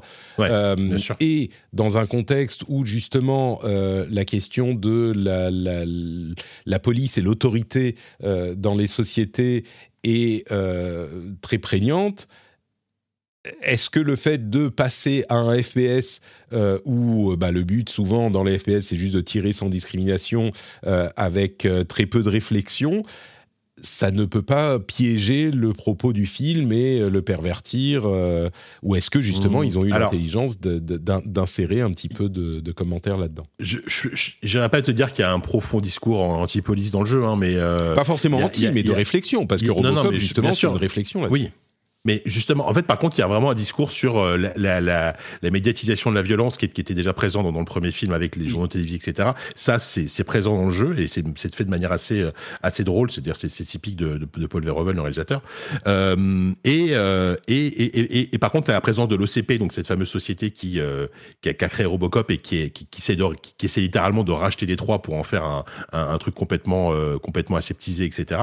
là, en fait, t'as as, plus une grosse une grosse euh, critique évidemment de, de ce côté très euh, ultra capitaliste en fait de l'OCP qui était déjà dans les deux premiers films. Plus que mm. euh, réflexion sur la violence parce que au final t'es es là t'es là aussi pour la violence parce que parce que c'est Robocop et que et, et, là-dessus ils ont ils ont fait ça. Enfin en fait c'est c'est très outrancier un peu comme dans le, comme dans les deux premiers films encore une fois où c'est vraiment les têtes qui explosent les bras qui s'arrachent. Enfin c'est c'est assez ça, ça, ça, peut être assez assez assez assez fun à, à, à, jouer quand on accepte évidemment le fait que c'est un truc ultra violent et euh, et voilà.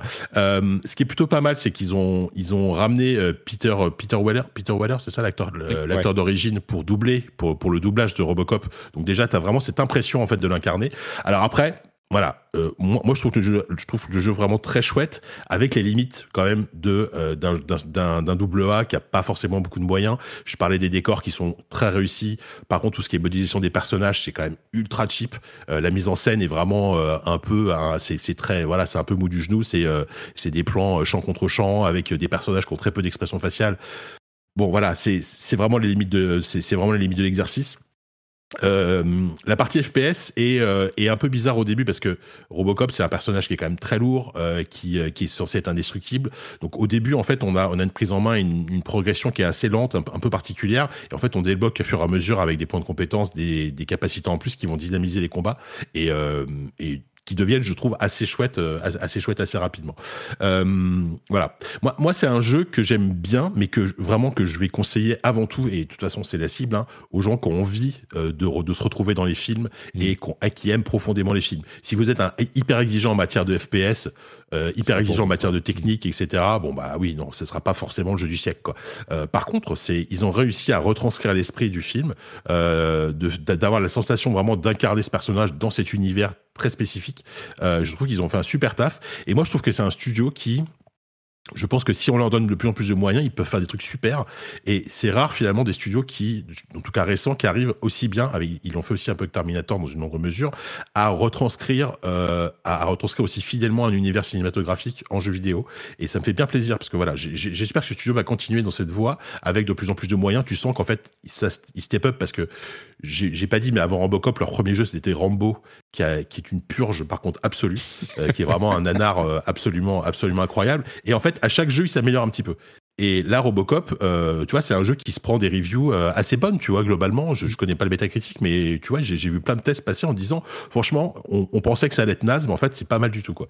C'est globalement ce qui ressort de ce qui ressort de, de des, des, critiques qu'on peut voir.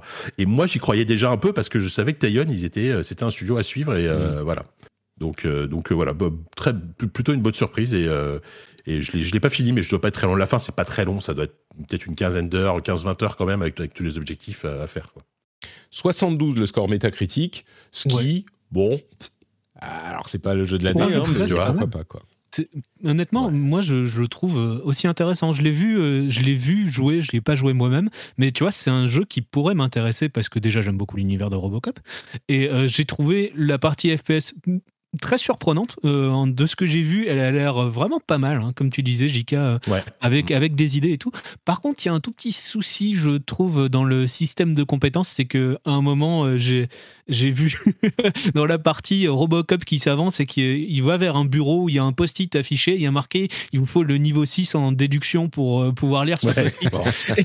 je me dis, bon, il y a des limites à tes exercices de narration. Alors oui, effectivement, tu as, une partie, as une partie que je mets, et là je mets des gros enquête dans le jeu où tu dois la plupart du temps scanner des, scanner des trucs pour avancer dans l'histoire. Sauf qu'effectivement, tu as certains trucs, as, de manière complètement incompréhensible, tu pas le niveau. Et donc, il faut augmenter ton niveau de. Pour lire le post-it, bien sûr. pour lire le post-it.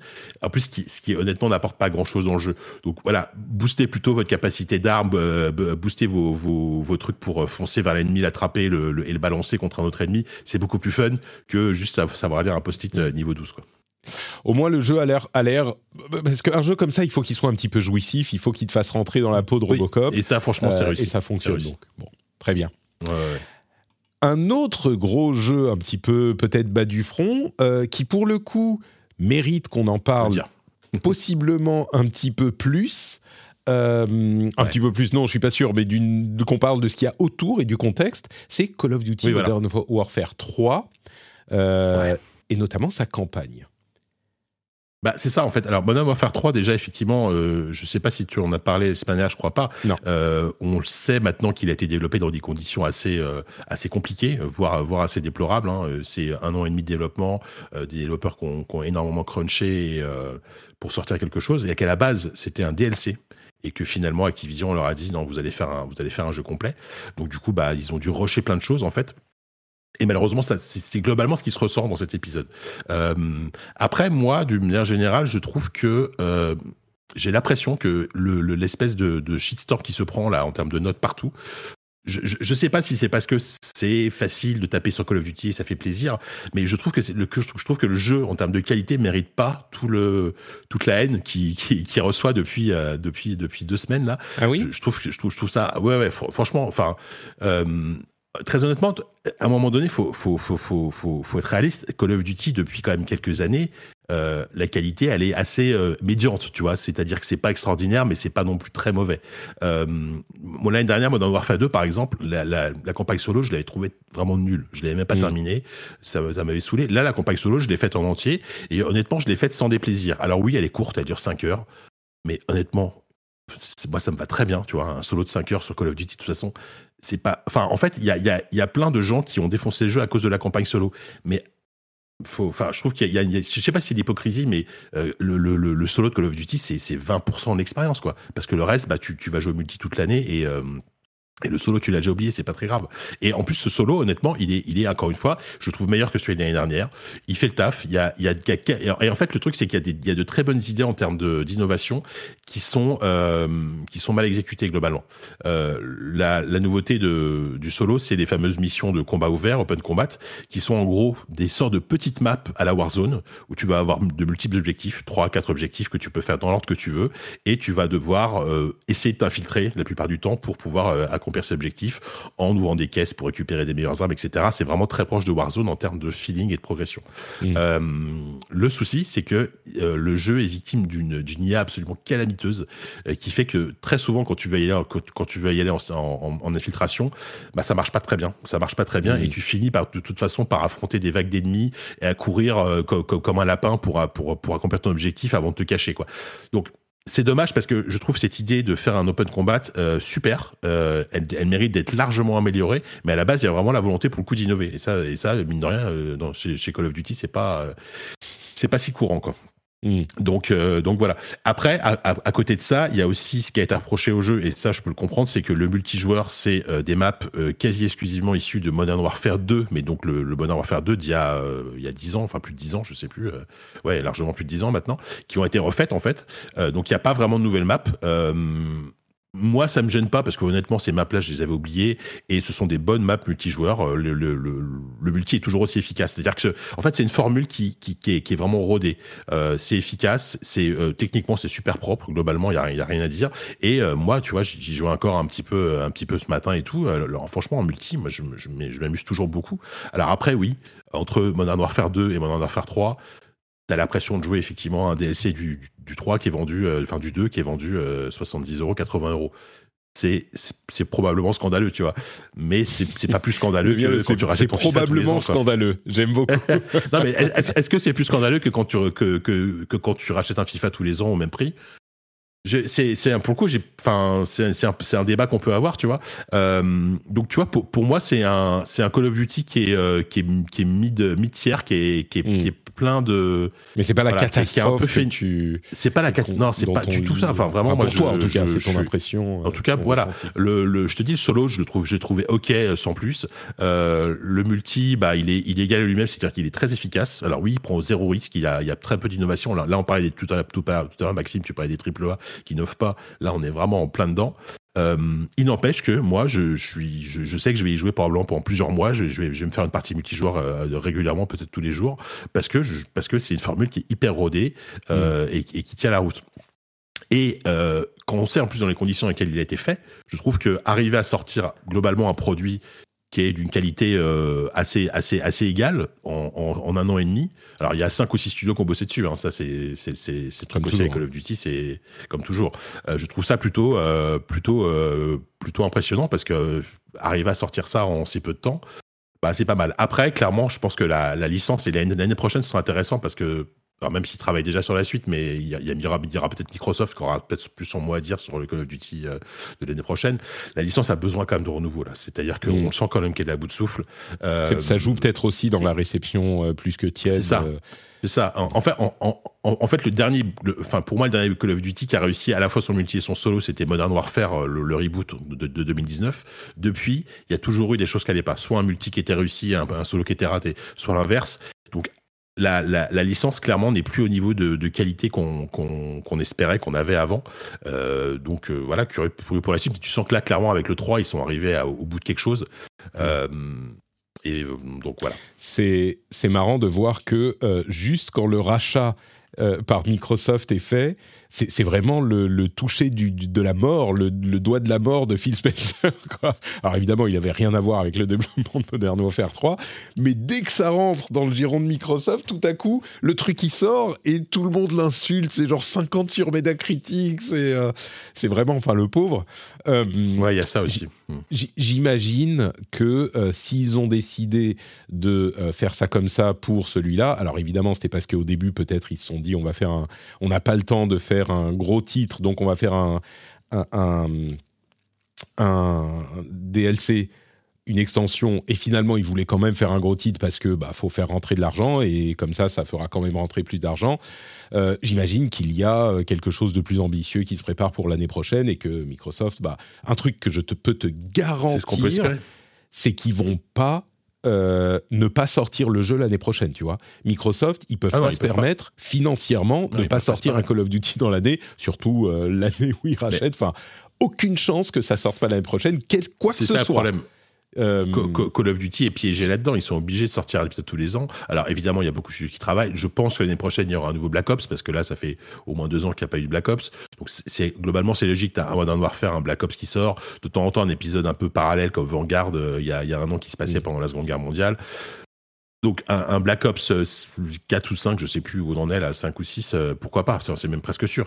Mais euh, ouais mais voilà, je, je, suis très curieux. Moi, en fait, tous les ans, je, je, je m'intéresse à cette licence parce que euh, c'est même pas un plaisir coupable, c'est que j'assume le fait que tous les ans, je m'amuse bien à jouer à Call of Duty. Parce que finalement, des, des FPS comme ça, grand spectacle, euh, efficace, avec du multi... Il n'y a, pas, a pas vraiment d'équivalent, en fait. Ah bah, euh, c'est une Battlefield, c'est une... Tu, tu vois, c'est voilà, une machine tellement euh, huilée et euh, avec malgré tout quelques défauts de, production comme, ces derniers temps, comme, on a pu le voir là, euh, que je trouve qu'il n'y a pas d'équivalent finalement à, Call of Duty et euh, avec, avec tous les défauts, avec tous ses défauts et toutes ses qualités. Quoi. Fut un temps, il y avait Medal of Honor, mais ça fait longtemps que c'est plus le cas. Donc, euh, il y a- Battlefield est en, est perdition euh, depuis le 2042. euh. Ouais, alors Medal of Honor, justement, c'est marrant de voir à quel point, enfin, c'est même pas, c'est l'origine de Call of Duty, c'est Medal of Honor. Et la vidéo euh, de, de The Great Review rentre dans les détails de tout ça. Je vous recommande Ouais. euh, d'aller la regarder, je la mettrai dans les notes de l'émission. Euh, c'est encore, comme je le disais tout à l'heure, une heure et demie sur l'histoire de Call of Duty. C'est passionnant. Euh, il il euh, réussit à mettre ça euh, en forme avec du storytelling et lui, il est hyper passionnant dans la manière dont il raconte les choses. Euh, il a un vrai talent pour ça. Donc l'heure et demie passe sans que vous vous ennuyiez une seule seconde. Il y a quand même certains aspects qui moi que moi je trouve pas tout à fait justifiés ou en tout cas dont l'angle ne me convient pas. J'en parlerai dans l'after show tout à l'heure pour les patriotes parce qu'il y a comment dire. Bon, ben, j'en parlerai tout à l'heure. Je vous dirai, le, je, vous dirai ma en- réaction. En, en tout cas, Euh, sur le sur, sur l'aspect purement historique et, euh, et je l'ai vu la vidéo aussi. Elle est elle est vraiment super cette vidéo. Ça m'a remis dans des dans des souvenirs moi de, de parce Ouais. que c'est des, des jeux auxquels- c'est quasiment des jeux auxquels j'ai tout joué depuis depuis Medal of Honor, tu vois. Mm. Et ça m'a ça m'a fait plaisir euh, de- tout ça.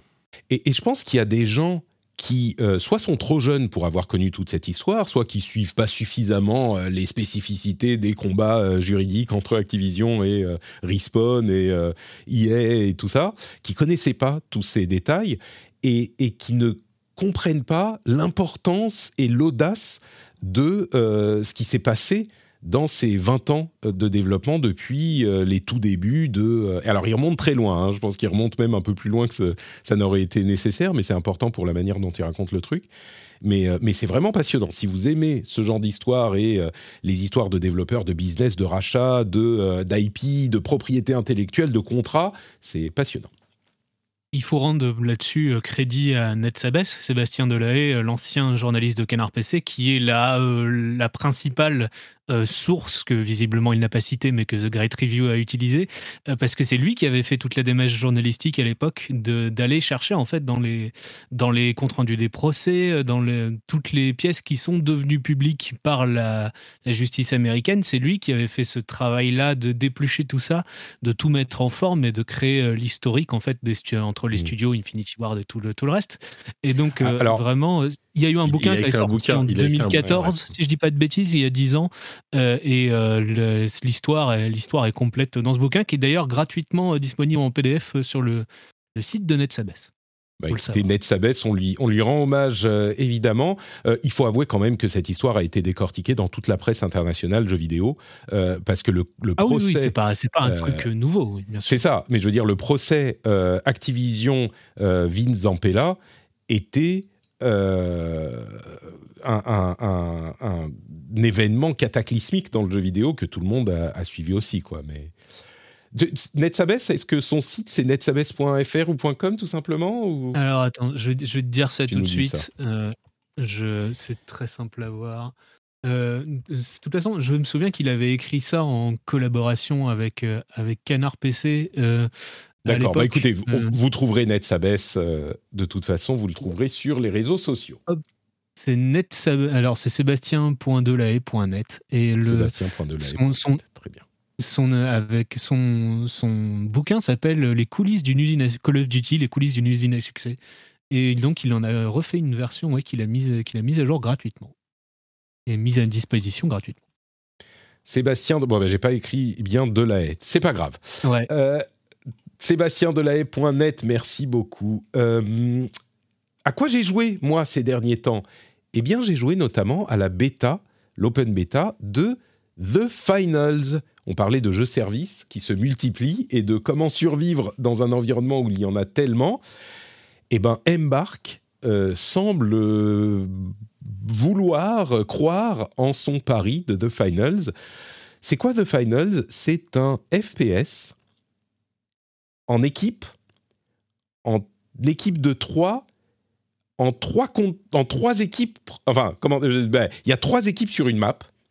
euh, et les trois équipes sont de trois joueurs. La map est très destructible et très constructible. On peut euh, avoir des objets qu'on va poser qui vont nous protéger, changer les lignes de vision, etc.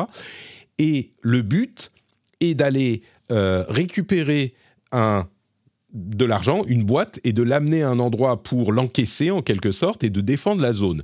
Donc en gros, euh, c'est un truc qui pourrait paraître classique, c'est presque de l'extraction shooter mais en versus.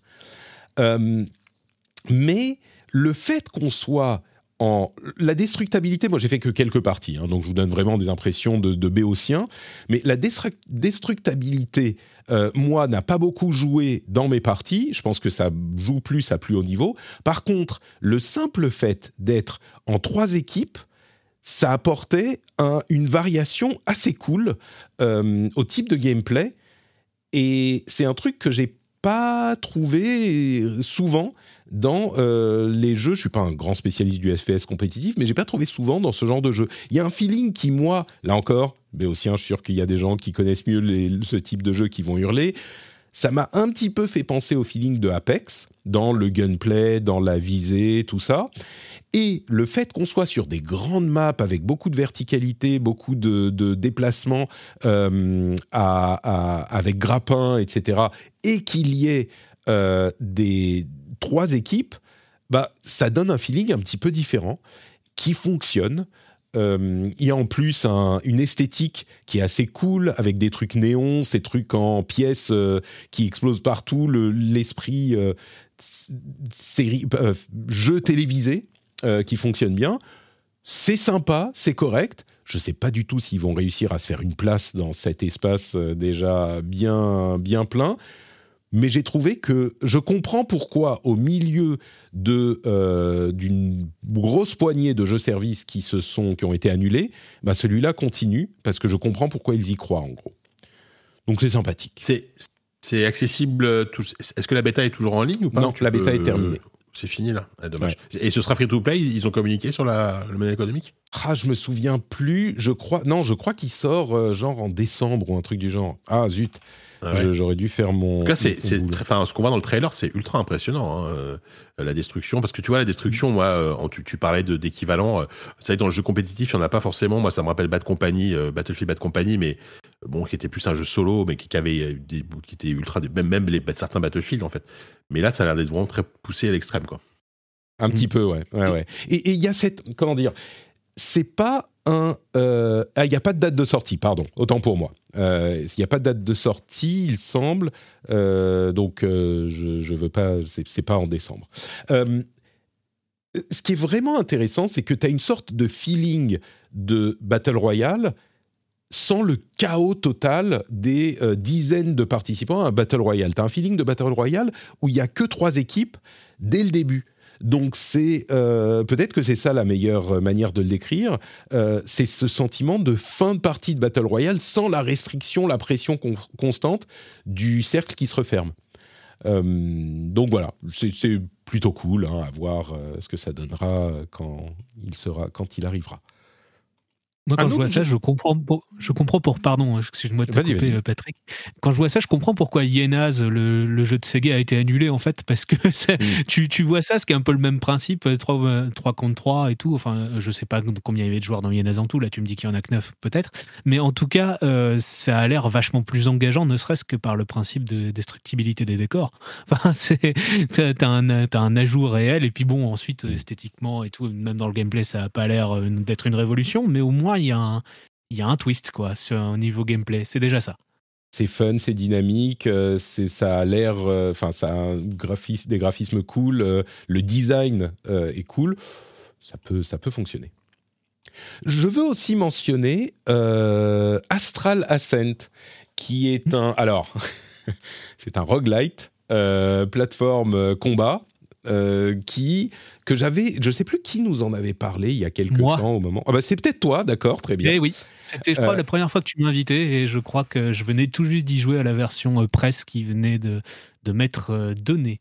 Eh ben, quel heureux hasard, le jeu est désormais disponible en version 1. Je l'avais acheté à l'époque euh, mhm. et j'en avais gardé un suffisamment bon souvenir pour le relancer quand il est sorti. Et vraiment, c'est un jeu cool. Euh, tu y as rejoué, toi, depuis la, sortie? Non, j'ai pas rejoué depuis. Du coup, euh, du coup j'ai vu oui, qu'il était sorti cette semaine en 1.0 et je, vais sans doute me laisser tenter aussi. Bah, c'est le problème, hein, parce que c'est un jeu qui est cool. Franchement, le gameplay fonctionne, mais fonctionne bien. Le, le, les mécaniques de gameplay, ça fait un petit peu du, peu que j'y ai joué, euh, je trouve qu'il n'a rien à envier à un truc comme Dead Cells. C'est encore plus dynamique. Euh, et c'est vraiment un compliment de dire de le comparer à Dead Cells. Euh, un roguelite qui va tourner sur n'importe quelle machine, sur une portable notamment. vous vous faites des petites parties. Bon, après, si vous allez loin, ça peut être plus long, mais il sauve à chaque nouvelle salle. Donc vous pouvez vraiment vous arrêter euh, en cours de run, il n'y a aucun souci. Graphiquement, c'est euh, hyper sympa. Le, système de combat, le gameplay est vraiment euh, dynamique et bien foutu. Enfin, il, est sur plusieurs plateformes, PC, PlayStation, peut-être sur d'autres. J'ai rien. J'y ai joué un tout petit peu, hein, donc. Mais je veux dire, sur la première impression, j'ai l'impression que j'ai rien à reprocher à ce jeu il est, il est vraiment très très bon dans tout ce qu'il fait. Et si c'est le genre de choses que vous cherchez, un petit roguelite euh, platformer combat hyper dynamique, je pense que vous pouvez y aller à peu près les yeux fermés. Surtout qu'il n'est il est pas très cher, je pense. Euh, il doit être une vingtaine d'euros, quelque chose comme ça. Je ne sais pas, je ne veux pas dire mm. de bêtises, mais. Euh, ça a l'air vachement bien. Donc voilà, Astral. 24,50 euros sur Steam. C'est ça. Astral Ascent. C'est raisonnable. Quoi d'autre euh, bah, J'ai joué, j'ai continué à jouer, je vais, je vais vous en donner, euh, je vais vous dire quelques mots dessus. J'ai continué à jouer à Warcraft Rumble, dont je parlais la semaine dernière, qui franchement continue à faire, la blague. Euh, bah, c'est un free-to-play sur mobile, donc il est ce qu'on imagine qu'il sera. Moi, j'ai eu le temps de jouer peut-être, je ne sais pas, 10, 20, 30 minutes par jour. Euh, sans donc me, mettre à fond à jouer des heures chaque jour. C'est 10, 20, 30 minutes divisées en peut-être 5 fois 3 euh, minutes. Je fais une partie par là, une partie par-ci. Je me connecte pour récupérer les bonus euh, qu'on a toutes les quelques heures, pour faire les, les quêtes en, en x3 en expérience, x5 en expérience pour pas les rater.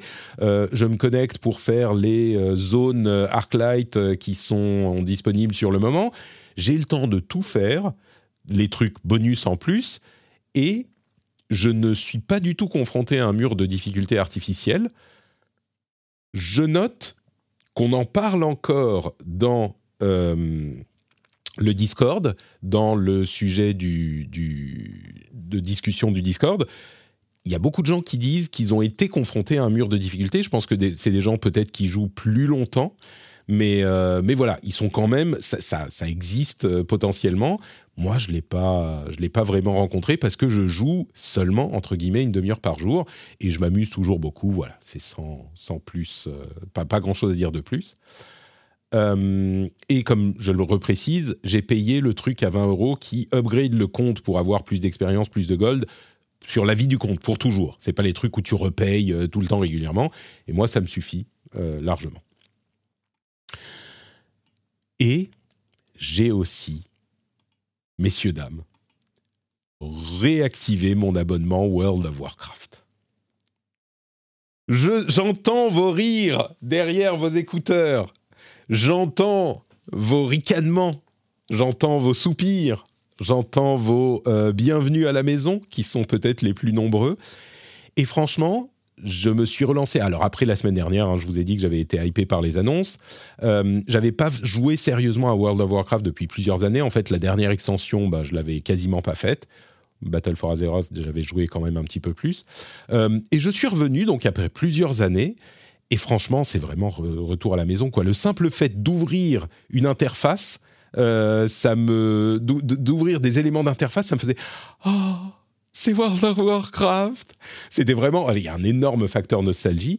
Euh, et au-delà de ça, bah, je, quête euh, tranquillement, je fais ma, mes quêtes. Je suis déjà genre niveau 68 euh, sur 70 et j'ai fait que deux zones sur quatre. c'est fun, c'est complètement familier. C'est World of Warcraft, il n'y a rien qui, qui change de manière drastique le, la fonctionnalité de l'extension du moment qui est Dragonflight, euh, qui est le vol dynamique avec euh, vraiment des, de l'accélération quand on, quand on descend, euh, on prend les virages, on a des, des, des, des, trucs à trouver dans le monde qu'on essaye d'atteindre, des petits badges qu'on essaye d'atteindre en volant avec ce vol dynamique, on a des capacités pour aller plus vite, machin, etc., pour tourner, pour monter. Hyper sympa. c'est vraiment une fonctionnalité qui est très très cool. Le jeu Et, euh, de, ce que disent tous les créateurs de contenu que je suis, auxquels je fais confiance, bah, il, est, euh, il est dans une très bonne position en ce moment, World of Warcraft. Euh, il fonctionne, il est bien, il est cool, les gens sont contents. Enfin, il y a toujours des gens qui sont pas contents, évidemment, mais moi, je m'amuse bien. Je ne sais pas si je vais aller au-delà du mois que j'ai payé. Je vais simplement leveler jusqu'au niveau max et peut-être que je m'arrêterai à ça. J'ai pas besoin d'aller plus loin, mais c'est un bon petit retour vers des trucs familiers. voilà, il y a là non plus pas grand-chose à dire de plus. Je suis content d'être revenu sur World of Warcraft et je vais y jouer un petit peu, quoi. C'est cool. Question parce que moi, ce qui, ce qui me fait toujours un peu peur, parce que moi aussi, des fois, régulièrement, j'ai envie de le, le, réinstaller. Est-ce que quand il n'y a pas joué depuis des années, t'es pas complètement largué parce qu'il y a eu, il y a plein de trucs qui ont été nerfés, plein de trucs qui ont changé, etc. Euh, bah non, parce que quand tu reviens, tu reviens pour faire ton leveling. Euh, il y a beaucoup de mécanismes. T'es reparti, es reparti avec un nouveau perso, c'est ça là Alors j'ai j'ai repris le perso de Dragonflight que j'avais monté à la sortie de l'extension en jouant que, 2-3 heures, euh, qui était niveau, euh, qui avait pris deux niveaux, tu vois. Donc moi, je dirais que j'ai pas eu une expérience optimale pour ça parce que quand tu pars d'un nouveau perso, soit tu prends euh, un perso, donc la nouvelle race, nouvelle classe, les Draktyr, les sortes de dragons là, qui commence avec l'extension et donc tu commences depuis le début de l'extension, soit tu peux, si tu le souhaites, euh, reprendre un perso existant et ils te disent alors euh, tu es à ton niveau mais ça fait longtemps que tu n'as pas joué, on peut te cleaner ton sac, te donner des, un équipement qui est bon pour, ton, pour le début de, de ce niveau, t'amener euh, à la, la, capitale avec le, le, le, la quête à faire maintenant euh, déjà dans ton, ton journal de quête. Et tes talents, on va te filer un, une liste, enfin un build euh, qui est bon pour à peu près tout pour débuter. Donc tu n'as même pas à t'emmerder à réattribuer tes talents. Donc si tu reviens après un moment, surtout si tu euh, si es un niveau qui est entre deux extensions, tu vois, au, niveau de celle-ci ou même mm. d'une d'avant, eh ben, tu vas très facilement pouvoir te relancer. quoi. C'est tout est fait et bien fait pour ça. D'accord. Ok. Bon, je vais attendre qu'il soit, soit, dans le Game Pass pour m'y remettre, je pense. Dans quelques temps, certainement. Ouais, on verra. Et voilà donc pour les jeux auxquels on a joué ces derniers temps. Et on va conclure. Euh, on a déjà fait très long, j'imagine que vous devez aller euh, manger et faire des choses sérieuses comme travailler. Donc on va conclure avec euh, le reste des infos du moment.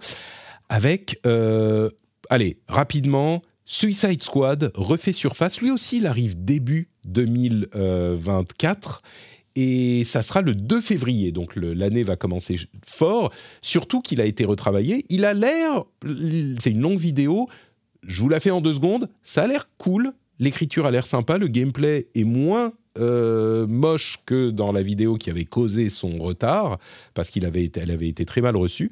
Donc on verra ce que ça donne, il arrivera dans pas si longtemps que ça. Amazon a lancé Luna, son service de streaming en France. Il se trouve que peut-être parce que j'ai un compte français, j'ai pu le tester depuis euh, la Finlande. J'ai essayé Cube, The Cube, The Cube. Euh, il y a quelques jeux gratuits, quelques-uns, hein, pas beaucoup, qui sont inclus dans l'abonnement avec Prime. Bah, ça marche très bien. Euh, franchement, c'est Stadia level, sauf que on imagine qu'ils vont pas le fermer tout de suite. Imagine qu'ils vont lancer une console, euh, je sais pas, euh, Kindle euh, gaming ou un truc comme ça dans pas longtemps. Bref, ça marche. Kindle Portal en France. Voilà, Kindle Portal, exactement.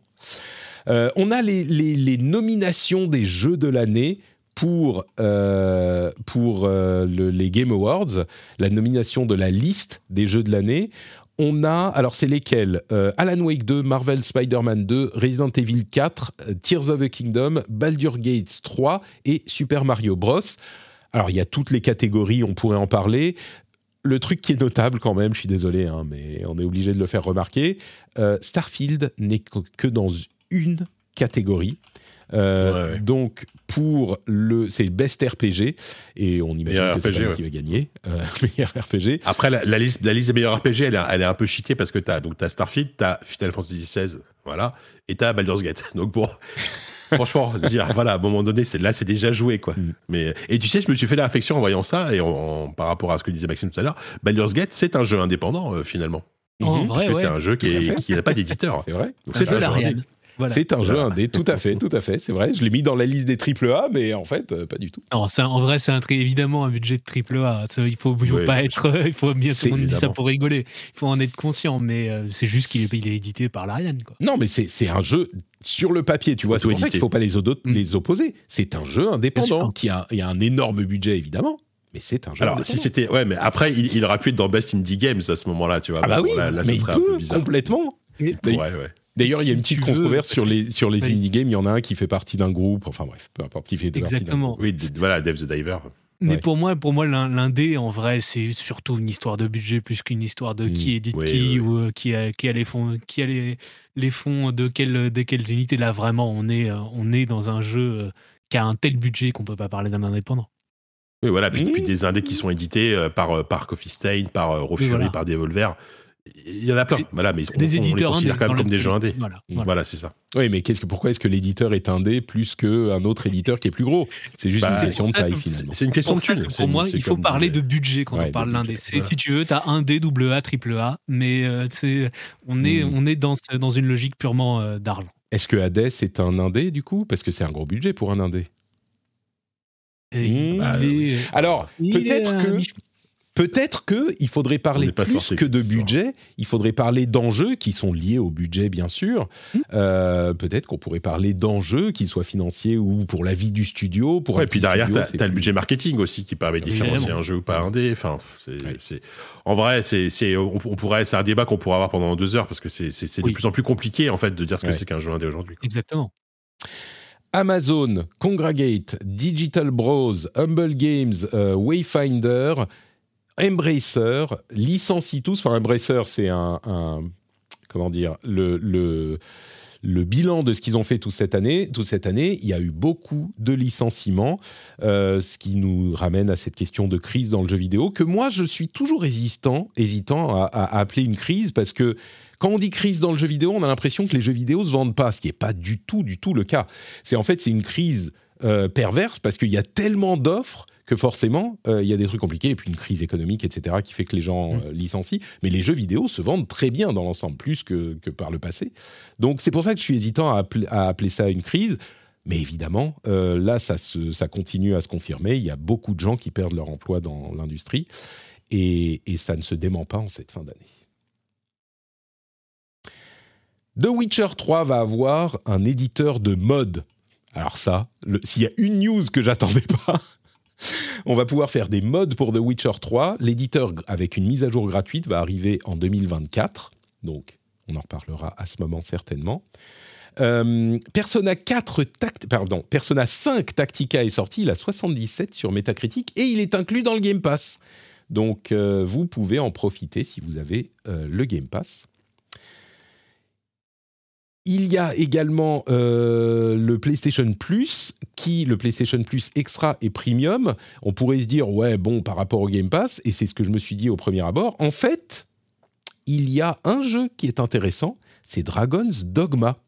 Dragon's Dogma, dont le 2 arrive, euh, je crois, en 2024, ce jeu de Capcom. Dragon's Dogma, c'est un jeu un petit peu culte qui est l'approche Capcom du jeu de rôle à la occidentale. Et peut-être que c'est l'occasion, si vous avez le PlayStation Plus Extra ou Premium et que euh, vous n'avez jamais joué à Dragon's Dogma, de le découvrir avant la sortie du 2 si vous n'avez rien de mieux à faire dans euh, votre passe-temps, avec votre passe-temps favori du jeu vidéo, ce qui me paraît peu probable.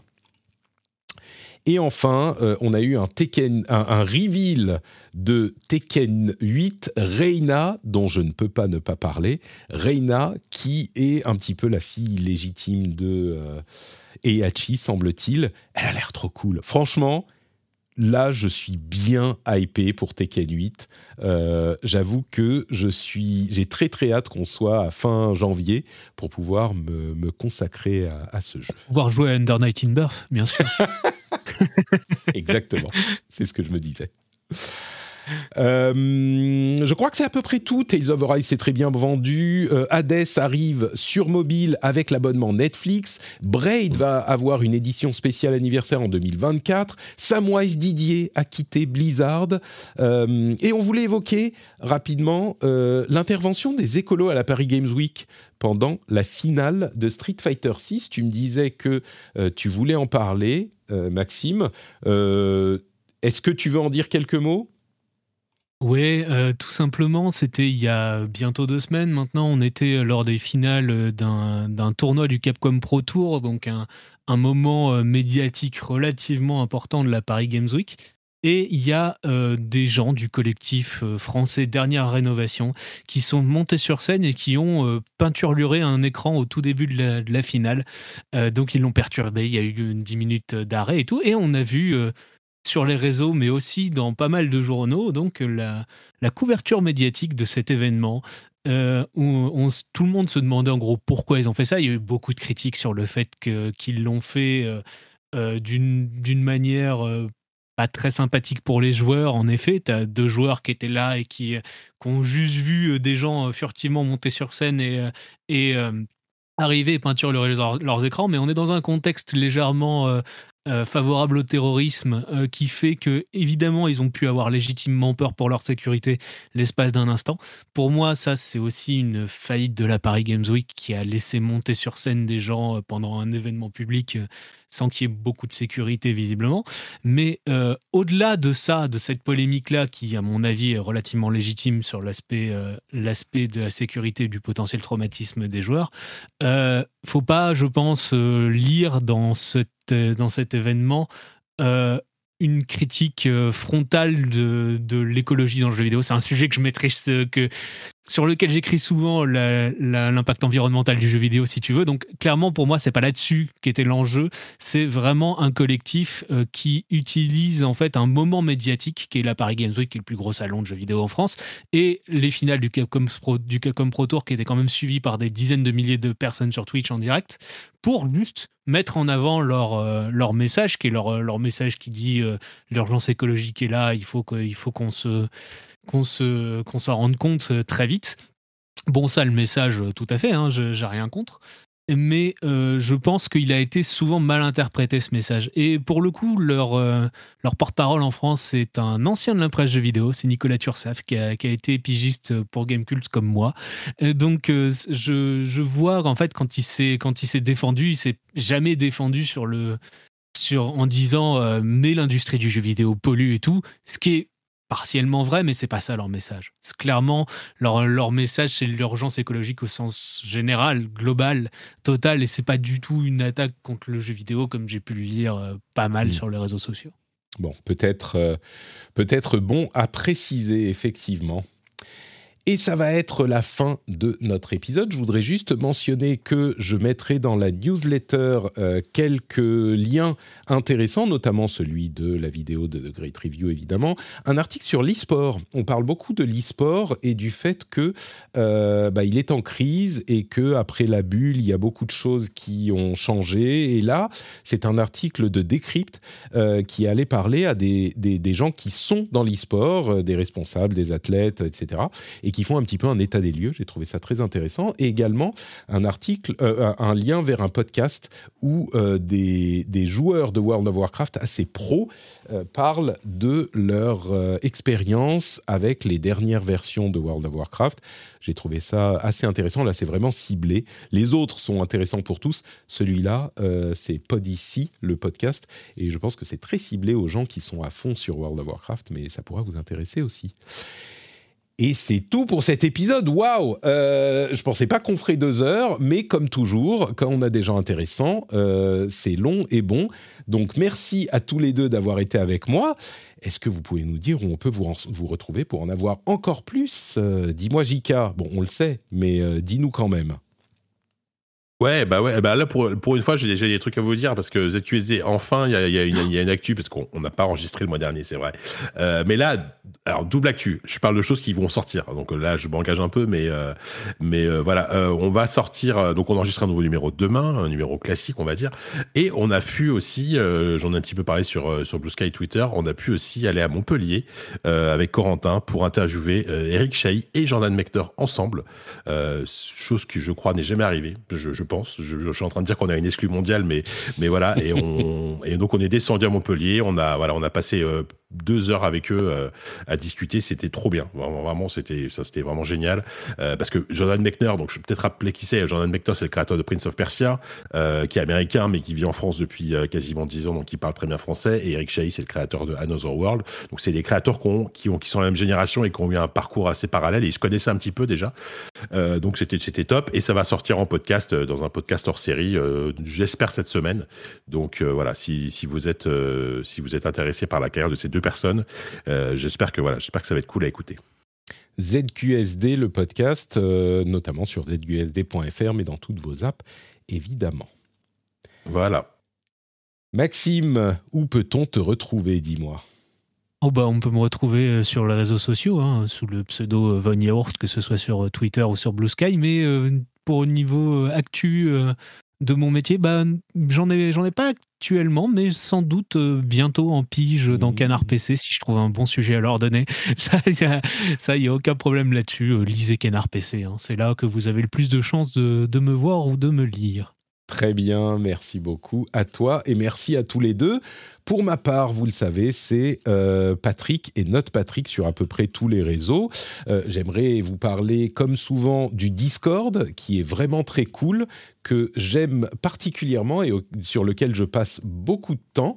Euh, et la communauté est vraiment sympa. On est des gens qui, sont dans le même état d'esprit et c'est un endroit beaucoup plus, beaucoup plus doux, on va dire, que le reste de l'Internet. Donc je vous le recommande. Le lien est dans les notes de l'émission. Euh, bien sûr, vous pouvez nous suivre en direct sur Twitch pour les enregistrements et sur YouTube, sur notre Patrick Podcast. Les liens sont aussi dans les notes de l'émission. Et ne pas oublier le Patreon patreon.com slash rdvjeux. Quand vous arrivez à la maison, vous euh, pouvez mettre les clés dans le bol et quand vous avez mis les clés dans le bol, et ben vous vous dites « Mais j'ai entendu un cling Et donc je dois penser à Patrick !» Merci à tous ceux et à toutes celles qui le font. Je vous aime d'amour. Merci de nous avoir écoutés. On se donne rendez-vous dans une semaine pour un nouvel épisode ou alors tout de suite pour les patriotes euh, qui auront le petit after show. Bisous bisous, à très vite.